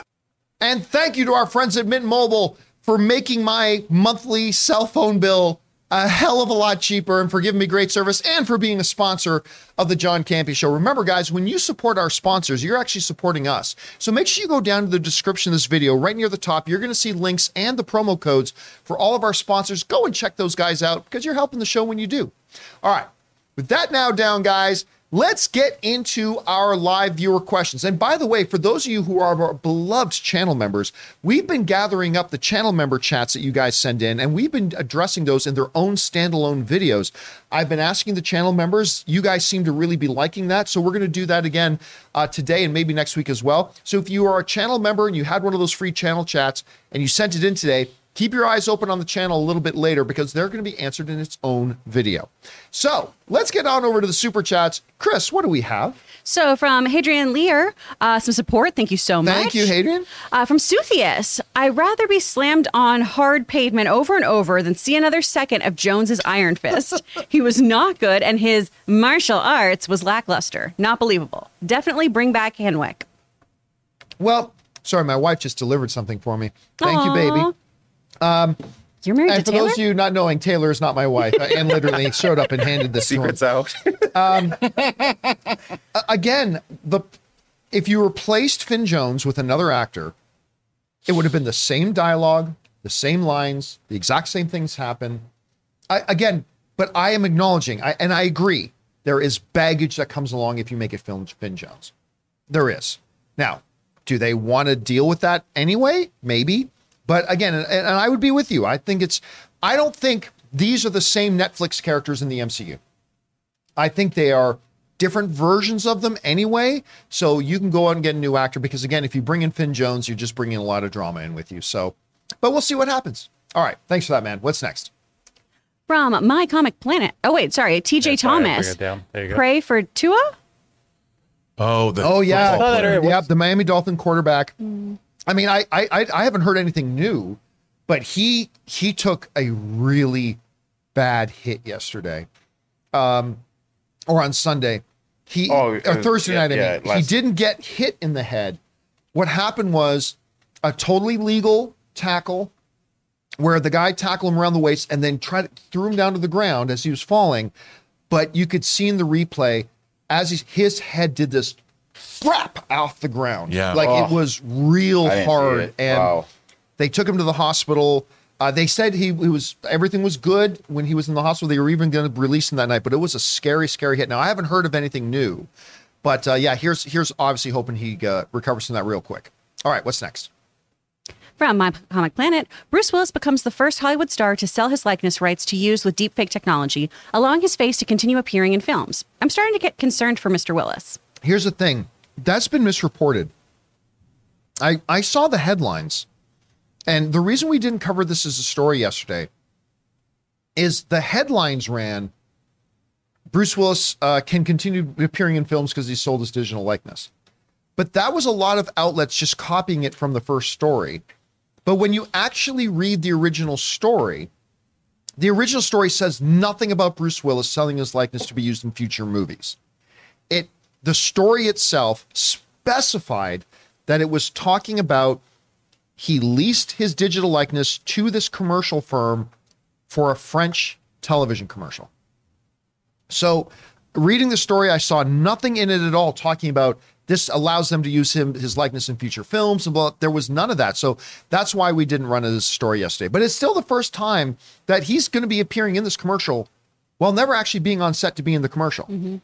Apparently he was still participating virtually but yeah it is an interesting thing and with uh, um, James Earl Jones uh, licensing out the rights to his voice pattern for Star Wars to use in the future. I mean, it's it's a whole new era. Yeah, right. Well, especially given Bruce Willis's, you know, health concerns right now, it makes a lot of sense for him to do this for him and his family. and he's officially retired from acting. Yeah. So yeah. All right. What's next?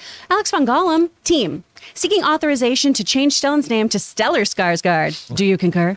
He's spectacular in Andor, floored by what he brings to it. It's got to be frustrating when you're a big star, like a couple of the Skarsgård kids are. And you're a big star, and you realize, I'll never be as big as Dad. I'll never be as good as Dad. I'll never be as big as Dad. And there's still probably more women in this world who would love to have Dad than me. Well, it's a great goal to shoot up for, right? Yeah, it's- it, it gives you a big thing. Like uh, uh, I used to joke about that about Julio Iglesias, and and it's like like Dad will always be better than me. He will always have the bigger career. I mean, that's the thing. Stellan's got some incredibly gifted kids. He really, really does. I Oh love God. a lot of Yeah, like kids. his son, Mr. the Northman, Mr. Yeah. Mm-hmm. Succession, Mr. Future Alexander, Century. Bill. Yeah, Mr. He's True, a, ama- Yeah. listen, True Blood. and he's got he's got talent in that family like crazy. But Big Daddy keeps got to prove and he's Big Daddy. and God. he is world class actor. Like he's world class. Everything he's in, he's just like, holy shit, that guy is a master at this. And uh and yeah, he's just he's amazing. He's amazing. All right, what's next? From Al Renshaw, did the crew watch the football game yesterday? Prayers for Tua and the Dolphins have some explaining to do. I don't see why the Dolphins have any explaining to do. Like, look, for those of you who don't know, just so I'll give you a little uh, rundown for the people in the sports world, what they're talking about. In the previous game, Tua took a hit and he got up and staggered. He had taken a hit to the head. So they took him off the field.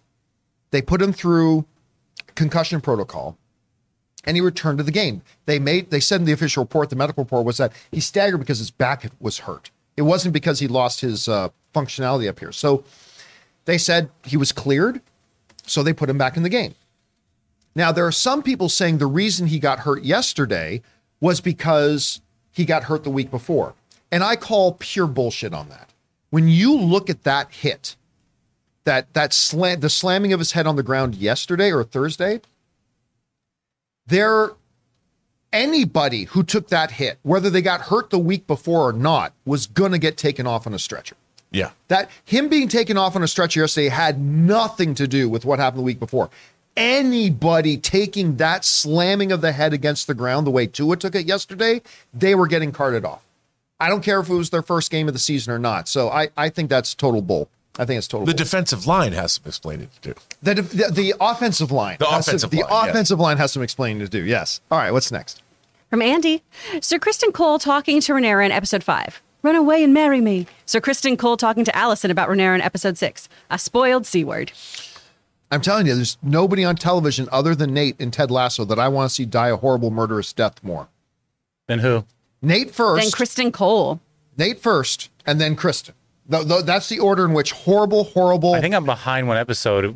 I mean, did he do something really bad? I mean, No, no, just watch the next episode. Okay, yeah, don't, all right, don't, don't, all right. don't- yeah, just don't- watch the next episode. Just well, watch the you'll, next you'll episode. see a change. All right.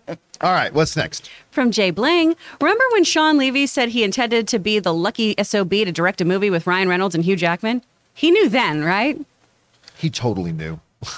he totally knew. Look, no, it, they have been planning this for years. They they have known for years they're doing this, which is great. And they they have built up to this. They have done all this stuff, and guess what? It worked. Because It's not like he didn't tell it- us in the previous Deadpool movies. Well, yeah. I mean, it's been, this has been Yeah. so obvious for so long that this was going to happen. So, but yes, when Shawn Levy made that statement, Shawn Levy already knew. There's no doubt about that, and it's great. It's awesome. All right, what's next? This lei is itchy, which is probably not a good sign. Okay. So many ways to take. It. Yeah. that. hmm I've already been infected. You don't want an, you don't want an itchy lei. Sam Fisher. you don't want an itchy lei. The community movie and Blade situation reminds me of the Psych movie because they were about to start filming when Tim Omundson had his stroke and they rewrote the script in a hotel room over a weekend. I've never seen Psych. I think you would really enjoy it. Everybody tells me that. Yeah. Everybody says not only do they like it, a lot of people tell me, John, it's your kind of show. You would really like it. I know you think that Logan and I are like Nick and Jess from New Girl. We're really like Gus and Sean. That's like Sean. That's that's more so who we are as a couple. I'm, I'm sticking with Nick and Jess. That's fair. That's fair. But I'll have to check out Psych. At some point, I'm going to have to check it out. All right, mm-hmm. what's next? From Ryder, hope Morbius's jokes won't be outdated for Deadpool 3. Hope Morbius jokes won't be outdated for Deadpool 3. They Morbius jokes will never be outdated. Yeah. Here's here's the thing. Not enough.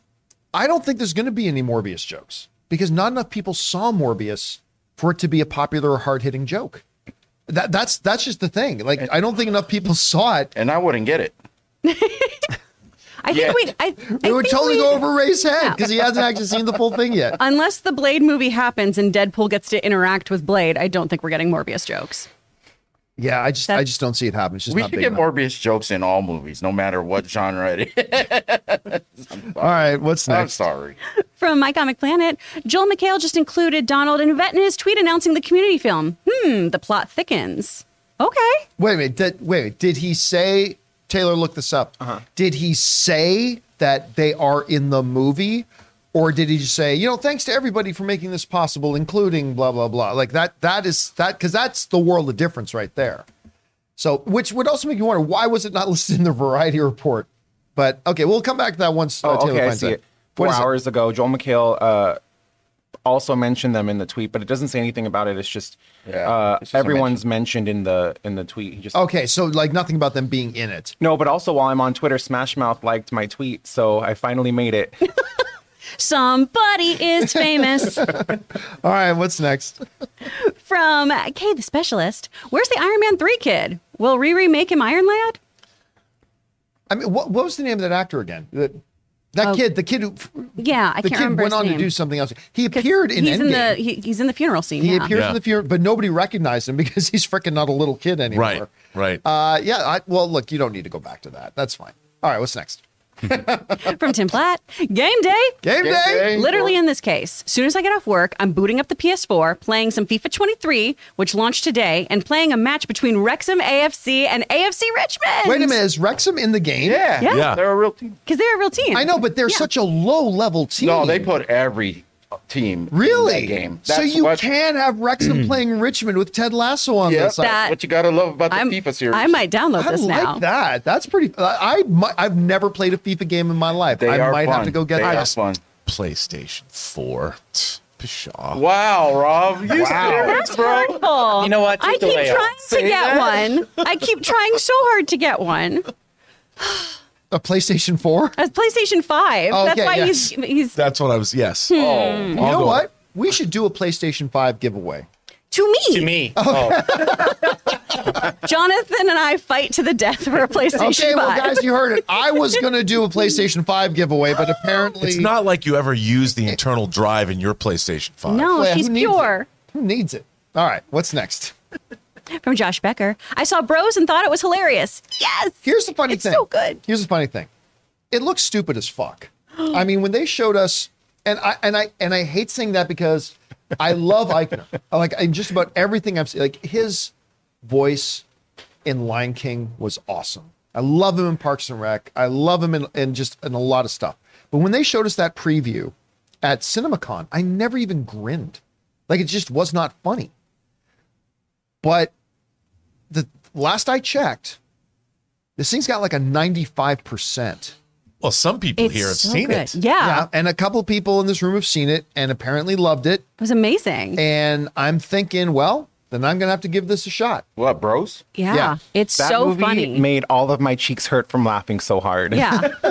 it was so good. And there's some really beautiful heartfelt moments in it too. There's some really Yeah. great rom-com Ray just tropes got that work really Just well. destroyed So, like the oh, no. audience rating, the critic mm-hmm. rating, all super high. I think I'm going to have to go check it out. Billy Eichner crushed I mean, it. I'm, I got to see Smile first. All He the- co-wrote it, didn't he? Mm-hmm. Billy Eichner. Yeah. All right. What's next? From Jedediah Elias, with Wolverine now in Deadpool 3, any chance Robert Downey Jr. could make a cameo in the Armor Wars movie? Would boost interest in it given its connection to the Iron Man series. Well, listen, Wolverine and Hugh Jackman has nothing to do with Robert Downey Jr. Listen, I've been telling you for years, Robert Downey Jr. is going to be back. He will be back. It might be this year, might be next year, might be in three years. He will be back. Him and Chris Evans both make you take every dollar you want and you take that to the bank. He will be back. Have you ever seen Robert Downey yeah. Jr. on Joe Rogan when Yes. Joe Rogan Yep. says, Well, "Come on, you're going to come," and, and Downey Jr. is like, come on, would you really want to see that? And Rogan's like, yes, yes, I would. Come Yeah. back. Yeah, did anybody ever see Andrew Garfield denying he was in Spider-Man No Way Home? Yeah, no, no, he'll he'll be back. He will 100% be back. All right, what's next? Doolittle three. What do you say? What did you say? They, Doolittle did, three. did they skip two? They just went straight to three? Skip two and go right to three. like a sequel. Come on. Uh, uh, Djgovi? Djgovi? Uh, the director is saying that the director was actually fired from Blade and they are rewriting the entire script from scratch with Beau DeMayo, Moon Knight, now working on it. Hmm. Yeah, that's not what I've heard. Uh, I, I heard now. I, I've also not heard that there was heavy drama. I, I like, but I've heard he has just up and left. I did not. I, so wherever the direct is hearing, um, and they they may be hearing the correct information, and I may be hearing the wrong information. That's happened. So totally could be. I don't know firsthand. Kevin Feige didn't get on the phone with me and tell me this directly. But from what I have heard, no, he was not fired. He left. But uh, whatever. It's semantics at some point. All right, what's next? From Edgar Magnum, we need a remake of American Werewolf in London. OG is a classic, though. I'm okay if they don't do a remake of it, just because I saw what they did when they tried to make American Werewolf in Paris. And if that's the quality of stuff that you're going to do, just leave well enough alone. But look, uh, you know me, remake everything. I, I don't care because if it's good, we've got another good movie. If it's bad, I've still got the original. You got So the laser care. disc. You're good. What's Yeah, that? you do. You got the laser disc. You're good. And we, I've, I've got, I've literally, it's it's covered in, um, man, it's covered in a lot of stuff here. But I literally have the laser disc that Robert Meyer Burnett got me. Why is it covered in stuff? Rob, what did really you do? It's it's a sexy laser disc. It is a sexy laser disc. Why is this disc so sticky? Oh, no. No, Getting um, physical. Oh boy. Cap's so disappointed. She gets so in, in- insulted. She needs to stop watching the show. I know. She's, she's, she's just too too fragile. All right, what's next? From Andy, if House of the Dragon follows the books, then it seems that Criston Cole will get unbearably worse. Boo. Yeah, I mean, look, they're they have obviously already taken many liberties, so maybe they'll take more, maybe they won't. But I just want to see him die. I literally want to see him eat something bad and then shit himself to death. I think that would be a lot of fun. That seems reasonable. Yep, I like it's that for totally him. reasonable. All right, what's next? I agree. From DJ Khaled. DJ Khaled. We the best music. I believe that's him. I, at that price, yes. Um, going to see a movie based on the Spirit Halloween store should be fun. I yes, I I remember I heard about that, and I'm like, did this? Is I remember we talked about the show. I'm like, wait a minute, is this a real thing? Is this a real thing? And it was. So, all right. I, and speaking of which, I remember Ann and I were listening to. I think DJ Khaled's got a lot of great songs. Another one. Yeah, another one. But man, it one of the most annoying things in music is that every one of his songs started with DJ Khaled. So you know it's him. yeah, so I think maybe every day I should start the John Campea show that way. I think when you walk John in Walmart Campea, and the John doors open, Campea. it should just say that. You have When the walk Alan Horn Walmart, play, DJ and then- Khaled for no reason. So did the Spirit Halloween store just take over the scrap Star Trek movie? Is that how this came to oh, fruition? That's exact- the whole cast moved over. Oh, nice. Too. Okay, cool. More people are probably going to see that movie now. From Stella McShave. There were great scenes in Rings of Power, but there were some logic and logistic issues that bothered me and took me out of it. It undermined verisimilitude for me. I I didn't notice any at all. To be honest with you, I really didn't. Bobbert will get into some of that later. I, Bobbert? Bobbert. I will. Bobbert will. Yeah, no. Bobbert to, speaks to me, to it, you. it flowed perfectly good. But I mean, hey, I mean, that's the beauty of the subjective nature of the art. We all notice different things that stand out to us in different ways. All right, what's next? Wow. From Sam Fisher, I have to imagine they're going to use social media videos of the fake Reynolds Jackman feud in the uh, Deadpool 3 marketing. Or create new ones. I mean, either way, it's this has been a long gestating plan. And in the words of Hannibal, I love it when a plan comes together. Um, so yeah, a lot of A team happening this week. a lot of A team stuff going on. Absolutely. So yeah, I just it's so good. But so maybe they will, maybe they won't. But either way, uh, they're going to continue to leverage their social media presence. That's for sure. All right, what's next? From Mr. Hank Dunn, Logan, you're not alone. I too like Crystal Skull. Who Thank likes you. Crystal I am Skull? finally vindicated. I don't know. You know? Vindication It's you and me, word, buddy. but It's you and me. I have said this from the day I saw Crystal Skull.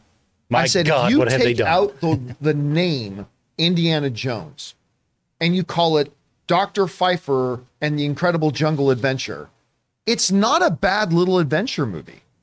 It's just not a very good Indiana Jones movie. I mean, that's how I kind of mm. felt about it at mm. any rate. I think it's just kind of it's kind of mid. It's a pretty mid Oh my movie. God. Did you just? I did it just for you, Ray. Oh, hmm? It's Tombstone Pizza good. Oh. It's Tombstone, Tombstone pizza, Pizza good. is shit, but it's still pizza. All right, fair. what's next? From Bobby Jackson, That's the just woman not good enough for me. the Woman King has made 40 million worldwide on a 50 million budget. Do you think it can make a profit for the studio? No. It's such a great film, so it's a shame more people haven't seen it. They really dropped the ball on marketing the film. And not bad marketing. The trailers were, were solid and all that kind of stuff. They just did not do enough of it. Um, so at this point, you figure probably about a $15 million marketing spend on this because I didn't see a ton of marketing. So you're talking about 65. So you're talking about this movie needing to make in the 100 to 110 million dollar range probably to be profitable. And if it's only made 40 at this point, it ain't about to make 65 more in its waning days. So no, the movie's not going to end up being profitable. But it may be around come award season time, give some prestige value for the studio and all that kind of stuff, but profitable probably not unfortunately. Because it deserved it, but it probably won't get it. All right, what's next? From Andy Two Tao, sending in a $20 super chat. Thank you, Andy. Hello from West Virginia. One full year of watching, first time commenting. Oh, thank you, man. Thanks for keeping me company through marathon training and hours of studying in college. Shout out to my fellow Filipino Ray. yeah. Ah. I wanted to say something. Where Where was he from again? Where is where West is he? Virginia. West Virginia. West Virginia. You know, big heaven. Filipino population. We stayed. West No, no, no. That's where um Uncle Tony he used to live. They used Tino to live in, Tony like, lived the- out there? Yeah. When we stayed at his house, they had a basement, and I've never been so terrified in my life. It was like one of the old houses, but it was huge. Mm-hmm. West Virginia, the greenest hills you ever see. It's almost heaven. Yeah, it's it's it's so great. The air is so nice over. I mean, it was. I mean, I gotta say, got. West Virginia is a a good looking. Take me Home, home, country country road. road. Okay, that's it. Well, thank you so much for that, Andy. Thanks for watching the show. good. We did Thank you for sending in your support and uh, salamat, my friend. Oh, right, what's next? dropping that. Tagalo, I'm telling you. What a flex. What a flex. All right, what's next? Joel Roston, if Ford is William Hurt's understudy, then someone like John David Washington could have done, been the same for Chadwick Boseman. Understudy is a better theater term than recast. But that's not what it is, because an understudy is there to step in should you fall ill and you aren't completely replaced. Yeah, typically. you're coming back. A re yeah, a recast means and we do that in theater. They're doing that currently with, you know, uh, the Broadway show um, with Lea Michele. Yeah. Yeah. Um, Funny Girl. It's a recast. They recast the role, so it's different. I understand what you're saying, but an understudy is there in case you fall ill and in case you need a day off and in case of something. And by the way, it didn't have to be John David Washington. There's many, many great actors who could have taken over the role as well. Yeah. All right, what's next? From Jonathan Vigoa, one of two. Possible MCU adaptation of Deadpool kills the Fox universe. After Deadpool 2, TVA abducts Deadpool because of an incursion caused by him time traveling. Okay, never mind. Let's go back. All right. Um, so again, I just don't think they're going to do that. I, I don't see them doing that. You'd also have to get a lot of actors in that movie for that. I don't think that what they're going to want to do, even though they're going to be totally willing to be rated R, I don't think what they want to have happen is see the most popular Marvel characters getting murdered on screen. Um, so I'm I'm gonna I'm gonna guess no. I don't think they're gonna go that way. Animated. Animated. Animated, you totally could. Where Ryan Reynolds voicing it. That yeah, would, that would be that you could do. See, I still think, John, that both Wolverine and Deadpool are in the Fox universe. I think that's where they're going to be at the beginning of the movie. And Deadpool's going to make the transition to the MCU universe, and Wolverine will not. I, and again, I, I think that goes great with my theory that what they should do is make it a road trip movie where they're in the Fox universe, but Deadpool and Wolverine are taking a road trip to the MCU. That is literally their destination. That's a great idea. Wolverine doesn't make it all the way. Maybe that's like a road trip to an incursion. Take a road trip to an incursion. I mean, West lots of different ways you could do it. All right, what's next? From uh, Christopher Brickner, The Wrap is reporting WB is being sued for allegedly cooking the books to inflate HBO Max numbers by 10 million subs. If true, how bad is this for WB? We've addressed talked this about four different times in the last like number of days. Okay, so basically this here's the allegations that AT&T who owned Warner Brothers at the time that while they were looking at doing the merger of of Discovery taking over Warner Brothers The accusations that Warner Brothers, at the time under the ownership of AT&T, misled the Discovery shareholders of how many sh- of how many subscribers they had because at the time AT&T included in their subscriber numbers of of uh, HBO Max the number of people who were AT&T customers that got as a part of their package free HBO Max and they included those 10 million numbers. Now, there's going to be several big questions that come up. Number 1, was it legal for AT&T to report those numbers? Number 2, was disclosure made in because because you got to think in all the the legalese and the disclosures that need to be made you got to believe that somewhere in the paperwork it was listed here's a breakdown of the hbo max subscribers and if discovery didn't look for those numbers then their legal teams were incompetent. So there's going to be a lot of different questions around here. Could be big but then at the end of the day too a judge is going to have to rule about okay let's say they included those AT&T numbers and then let's say it wasn't legal for them to do that and it might have been and then let's say AT&T didn't include in their disclosures that a certain percentage of the HBO Max things were AT&T customers. Let's say all of that a judge is still going to have to determine if would that have made a difference. That, that uh, ultimately a judge is going to have to say if that would have made any difference or if it looked like look the way that deal was happening in, in between the communications between the two sides this deal was going to happen whether they included those 10 million subscribers or not. Again i don't know which way they're going to go. I don't i'm not familiar enough with the case law in this situation. So a lot of big questions that we just don't have answers to so we're just have to wait and see. All right what's next From Stubble McShave, Disney don't want another super a superior fan edited movie. Well, no, no, of course, nobody does. Nobody wants another re-edited Yeah. superior version of the movie. I've only really seen that happen with uh, Obi Wan. The Obi Wan edit that that one dude did, who reached out to me on Instagram, by the way, the day after we talked about Oh, it. really? Yeah. Um, that fan edit that were the guy who took Obi Wan and sliced like 45 minutes out of it and moved some scenes around and added in a couple of little things. It made for a really good Obi Wan movie uh, way better than the series was. And you're right, Marvel doesn't want to see that happen. All right, what's next? From Raymond Barada, I understand Rob's idea of using Iron Man armor wars. Rhodey is uh, in the comics did take over the Iron Man suit temporarily when Tony can't. See, that's one of the big things in the, the difference, though. Whereas Captain America has had in the comic book several people take up that mantle. Uh, same with Black Panther, even though I don't think they should be recasting T'Challa, or they should be recasting T'Challa. Nobody in any real way, or any leg- or in any significant way, else wore the mantle of Iron Man other than Tony. And maybe a, couple of things where there's some quick temporary things, but at that side, to me, that's one of the big differences. Why I don't think you just have Don Cheadle suddenly be the new Iron Man. Well, Norman Osborn, you know, he when he became the dark leader leader of the Dark Avengers. Did he actually go by the moniker Iron Man though? I don't Iron Patriot. Iron, yeah, it was Iron yeah. Patriot. Right. So yeah. So yeah. All right. What's next? From South Texas Shark, Chris, how was Bros? You can watch our out of the theater reaction of it. Go on Instagram. All right. What's next? From A Marcellus, is it me or was Mon Mothma's husband giving off sleazy vibes? That dude looks like a modern day hipster. LOL. I love what the line I that told me hate most about him was, "Why must everything be boring and sad?" That that to me told me everything about the character. He is the worst. He's the worst, and I want him to die. Oh, I hate him. I hate him in his stupid half ponytail. All right. What's next? From Alex von Gollum. One of two. Imagine if a movie about the High Republic era was produced with the tone of Andor. For sure, there are aspects of the politics. Um, of the era that are not golden. I'd completely lose it. Now I have to go change my pants. I mean, yes and no, but you could take that approach to any era.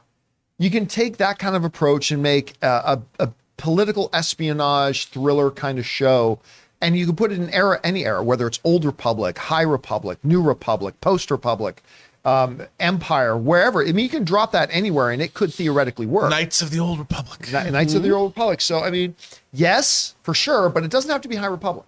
All right, what's next? From Andy, I just realized that the Game of Thrones season eight battle between the two queens, Daenerys and Cersei, was Sarah Connor versus Sarah Connor. Yep. By the way, Headey was such a great Sarah. I totally forgot about that. And you're right. Lena was a fantastic Sarah Connor. Uh, that show was pretty good. It was pretty good.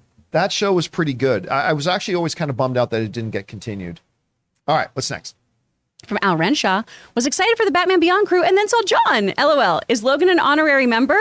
Logan, how do you feel about Batman Beyond? Th- your, your marriage love depends on it. Beyond. That's good. That's Is the right on answer. pay- on the payroll now. No, you're you're on mine. oh yeah! Oh wow! Spicy. All right, what's next? From Ease on over to this next question. from my comic planet. Man, that reaction uh, to a how do you say his last name? to a, oh, the last. Tegvolia. Uh, Techno Viola. Tagovailoa had after going down the game last night was scary and hard to watch. Hope he's okay. Yeah, again, from from what I read, I, I saw a thing on ESPN this morning that apparently in hospital he had movement in all of his extremities, he was conscious, he was good, and that they were actually going. Now I don't know if they officially did, but the last I read, which was late last night, they said he was going to be released from hospital yesterday. So apparently he's good. I doubt we'll see him back on the field for a few weeks though. All right, what's next? From Fangblaze71, what's y'all's favorite Iron Man suit? The one that's on screen whenever I'm watching. Mark two, That's a good answer. Yeah, Mark 43. the all silver one where he takes the test with the, without any of the weapons on it. That's my favorite Iron Man suit right there. as far as design, they're all fine. They're all fine. Mm-hmm. But as far as functional, I hate the magic nanotech suits. I hate those. I hate those. I like the actual Iron Man suits, like Mark II, Mark III, Mark, like all the kind of things. Not the I have these Oh. magical nanobots. that So you didn't let like me the do suitcase one? magic. What's that? You didn't like the suitcase one? I That love wasn't the. Suitcase one, I can even deal with the suitcase. That's one. Mark That- 5. yeah. That's a transformer. I, I can even deal with that one, but like I, I'm just not big. The movies are still great, and the character's still great. And I still enjoyed it very, very much. Don't get me wrong, but yeah, this the, this idea that now he's literally a wizard now. Like his his uh, You're a they, can, wizard, they can Annie. have him. They can have Iron Man do any kind of supernatural witchcraft, and they just say nanobots. Telling Yeah. yo, Na- oh yeah, you know nanobots. That's all science is. Yeah, nanobots. It's just witchcraft that That's we don't happens in understand. My nanobots. All right, what's next?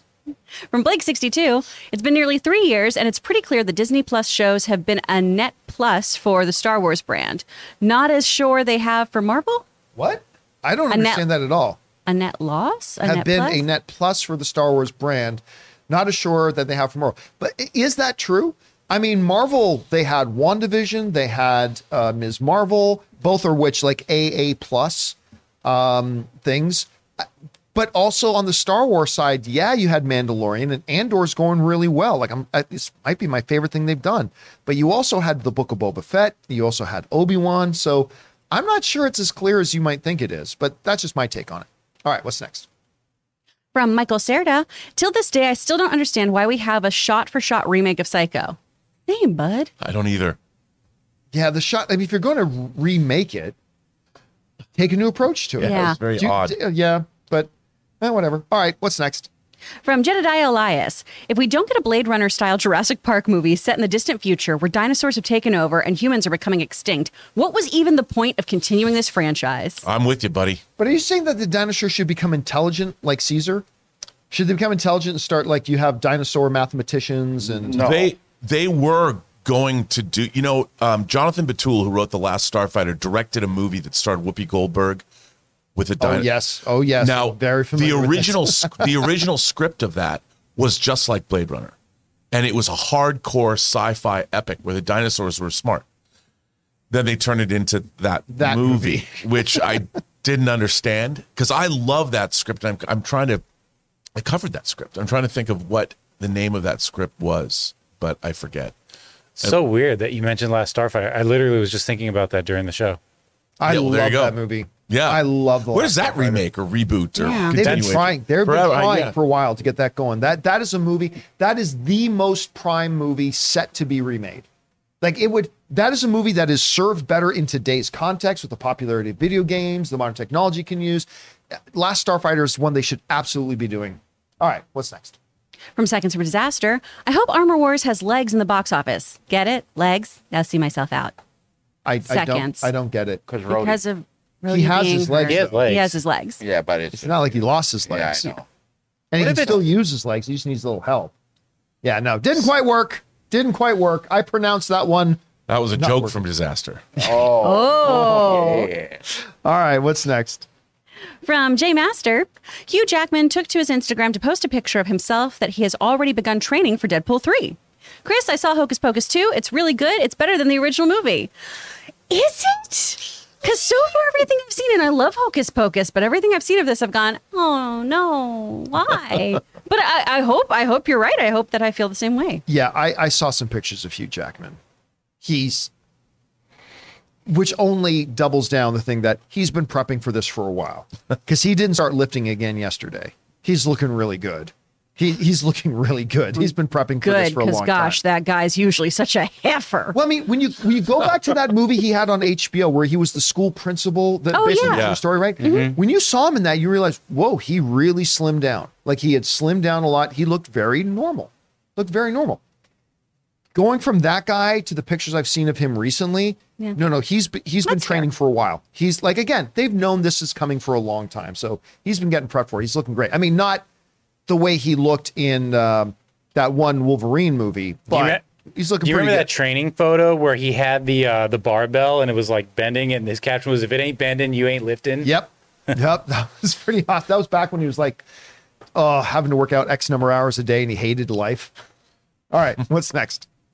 From Ja'Cory Robertson, shout out to Rob. He recommended The Empty Man on Friday. It was so damn good. I've watched it three times since, trying to figure out if I'm real or a tulpa. Uh, so The Empty Man was directed by David Prior, who used to be a special features producer. It is a really compelling horror movie. And uh, it was basically one of the last things that Fox made before the merger. And it's totally worth seeing. It's not like The Slender Man. And everybody should watch it. It's it has a very it just has a very compelling storyline and it asks some compelling existential questions. And David Prior has directed, I believe, an episode of Guillermo del Toro's new series, Cabinet of Curiosities. Ooh. So definitely something to watch out for. I'm glad you like The Empty Man. Um, yeah, I actually I actually got the physical media from uh, Stinky Tuna. Oh, Got good old tu- stinky tuna. Stinky Tuna, which Tuna, baby. Thanks, Stinky I'm telling you, Tuna. they're, they're not around yet. Don't uh, the, you got to get We on the don't. tuna train and yeah. Is We that do like not condone you doing any of these things. is that like a remake of the Cabinet of Doctor Caligari, or what is no, that? no, no. Cabinet of Curiosities is it's uh, different directors each doing. It's an anthology show that's on Netflix. Oh, okay. and uh, each director does a different horror series. And there's two episodes, two, two, yeah, two episodes per episode, two films per episode, Something like that. Gotcha. All right, what else we two have? stories per episode. There we go. Yeah. From J Master. Have you guys seen the short video Wes Ball put put out this morning teasing the new Planet of the Apes movie for Disney? It's going to be epic. No. No, I'll just go to the let's, let's shop. play that now. Thank you, say, Ball. We're going to check that out for sure. Yeah. Ooh, very exciting. Thank you so much for letting us know about that. Yeah, I didn't know about that. From Zach Marcello, shout out to acknowledge that Maverick is still in the top 10 box office in its 18th weekend. Can't believe this movie is almost top 10 all the time. WW? Worldwide. Oh, thank you. That's some crazy stuff. I know. People love Tom Cruise and jets. They really do. I'm, you know, oh, we've talked about this a lot. That movie for me was just like, a, oh, this is fine. I'm so glad that people love this movie though, and that they're going back to see it over and over again because that's what you want a movie to make Agreed. you feel. Agreed. And that sound mix in there is baller. It's so so good. Whew. What else? Jets are like dinosaurs. jets are like dinosaurs. Kids love jets. yeah, You know, that's Oh, I thought you fair. meant like jets are like that. Yeah. I, when you're a jet, you're a jet. you're a jet or all the way dinosaur. from your first cigarette to your last, Your last dying day. Boom. Well done, boys. All right. Stay cool. From Diamond Joe, you can tell that Wolverine is a Canadian character written by an American whose superpower is healthcare. well done, Diamond Joe. Yes. That's uh, that's probably true, John. Is that true? I mean, do you get is it is it is a Canadian superpower to have health care? It's, uh, I guess you could say it's a mutation that all Canadians are born with.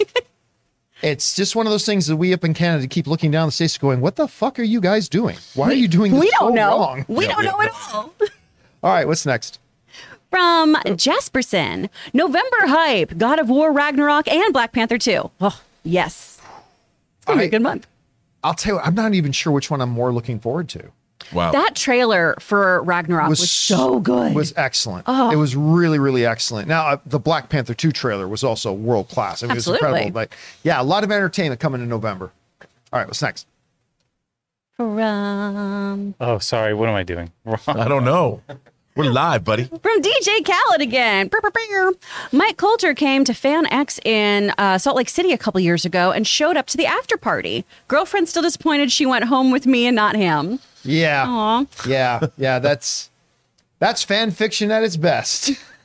I mean, I, I again, I just when he popped up in because he plays the jerk in Girls Trip, and like just everything this dude's in, it's just he comes on stage or comes on screen. I'm instantly staggered again by how just stupidly good looking the guy is. But also he's a lot of fun to watch on screen. He's so talented. Yeah. Do you know an Evil, his character over three seasons became an ordained priest?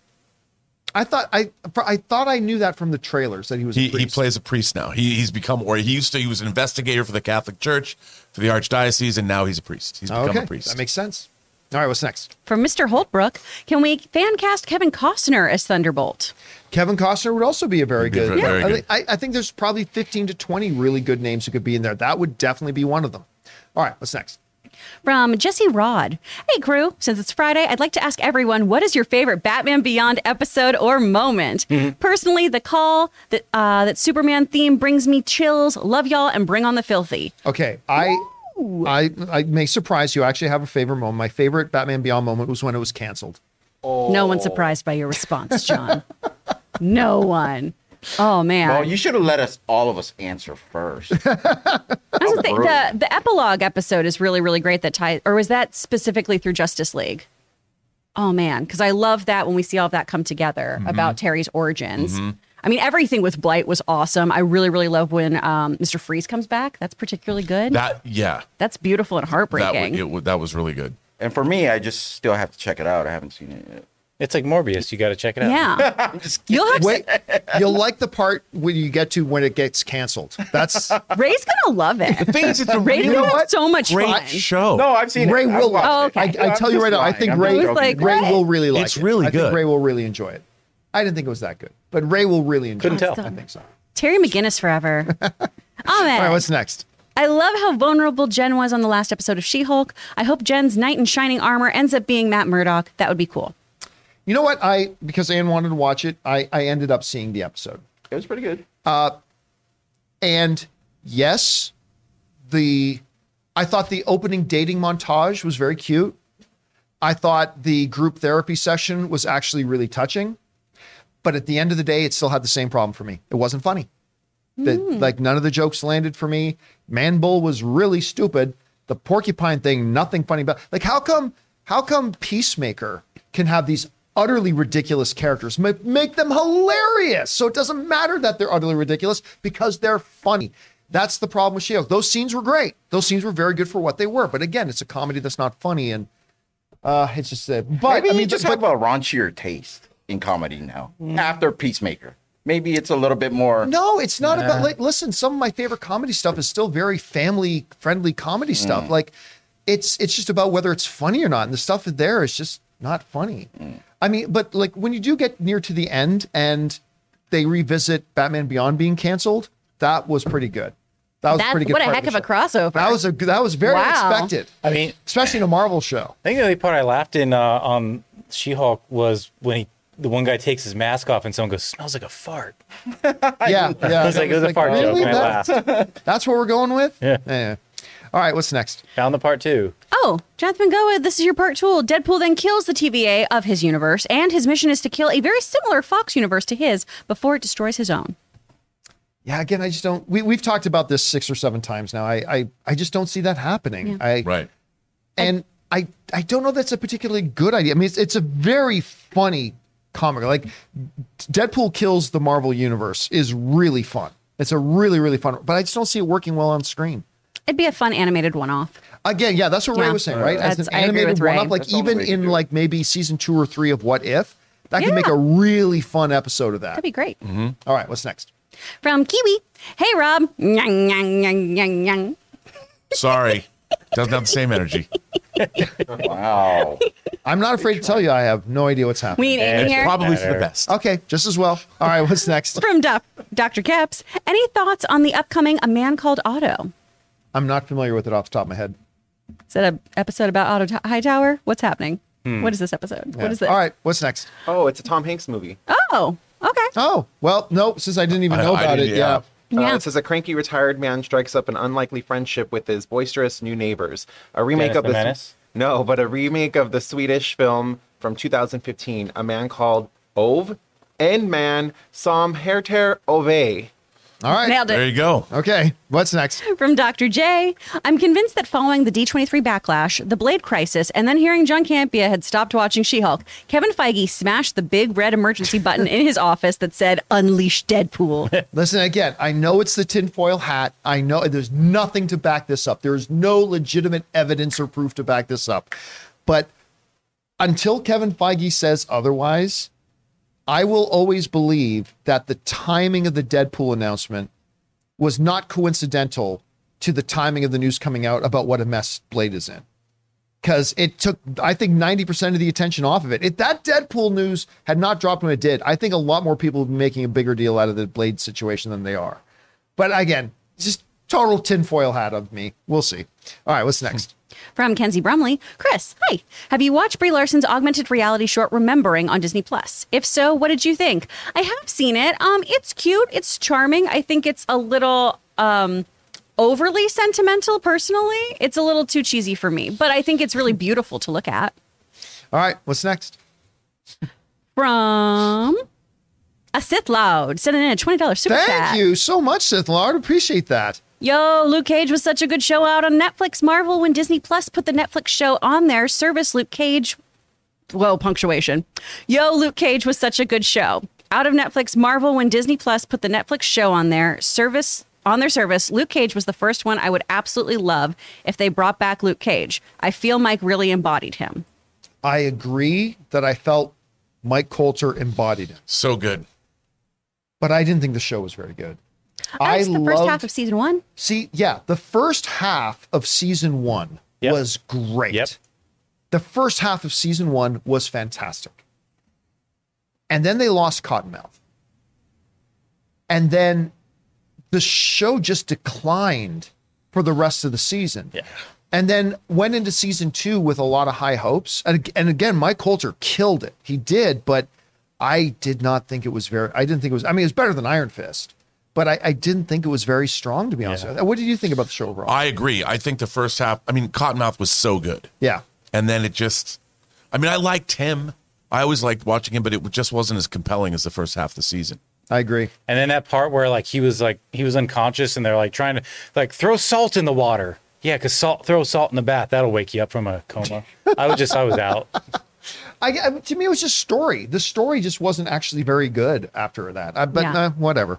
All right, what's next? From Cinema Sauced, John Wolverine and Deadpool. Yep. Rob, Pink looks good on you. Chris, the bangs look great. Thanks. If you could rewatch any movie for the first time, what would it be? Also, the Dahmer series is incredible. Star Wars. Yeah, me too. Yeah, I, I, I think it would be Star Wars if I could go back and relive something, wipe it from my mind, and have my first experience with it again. Yeah, Star Wars would have to be it. I agree. That followed closely by Lord of the Rings: Return of the King, That that would be mine. And then Terminal Yeah. for me. and then Terminal. I wish I That could go back to have was not seen that Terminal. movie. All right, what's next? From KJ McGrew. Hey, Chris. How you and Taylor rate the movie Bros? Uh, we had a really fun time. We have a out of the theater review that you guys can watch about it. We loved it. Yeah, the one thing I will say about the movie is not only was it hilarious, but I cried. There was some Yep. really emotional stuff in that movie that I did not expect. And what I'm really hoping is that Bros is the movie that Black Panther was and that Crazy Rich Asians was for their communities. I'm hoping that's what it is for my community. It was uh, I cannot I cannot recommend it highly enough. Yeah, I totally agree with all of that. Oh, it's wonderful. See it. Go give it your money. My Comic Planet. And by your community, do you mean German? Yes, the German. Okay. The no, German what, community. what language did I just speak? I have no clue. All right, what's next? My Comic Planet. I watched the new trailer for Guillermo del Toro's Cabinet of Curiosities. Looks like the perfect Halloween It treat. certainly does. I it's pretty. If I mean, I have no idea what's going on, but it's it's a pretty effective one. And Oh, of yeah. course, for Chris, it's got that one eye shot. Woo! Yeah. It's gonna be interesting to see how that turns out. I, I'm very, very as as an anthology series, it should be really, really fun. Got some great horror coming up this month in Yep. October. All right, Ready. what's next? New Hellraiser. Jo- Oh, I finally watched that trailer. Blah. I hate it. I love it. Can't wait. I don't like it at all. I want to date her. Oh my god! What? what? It's not a bite. It's not a bite.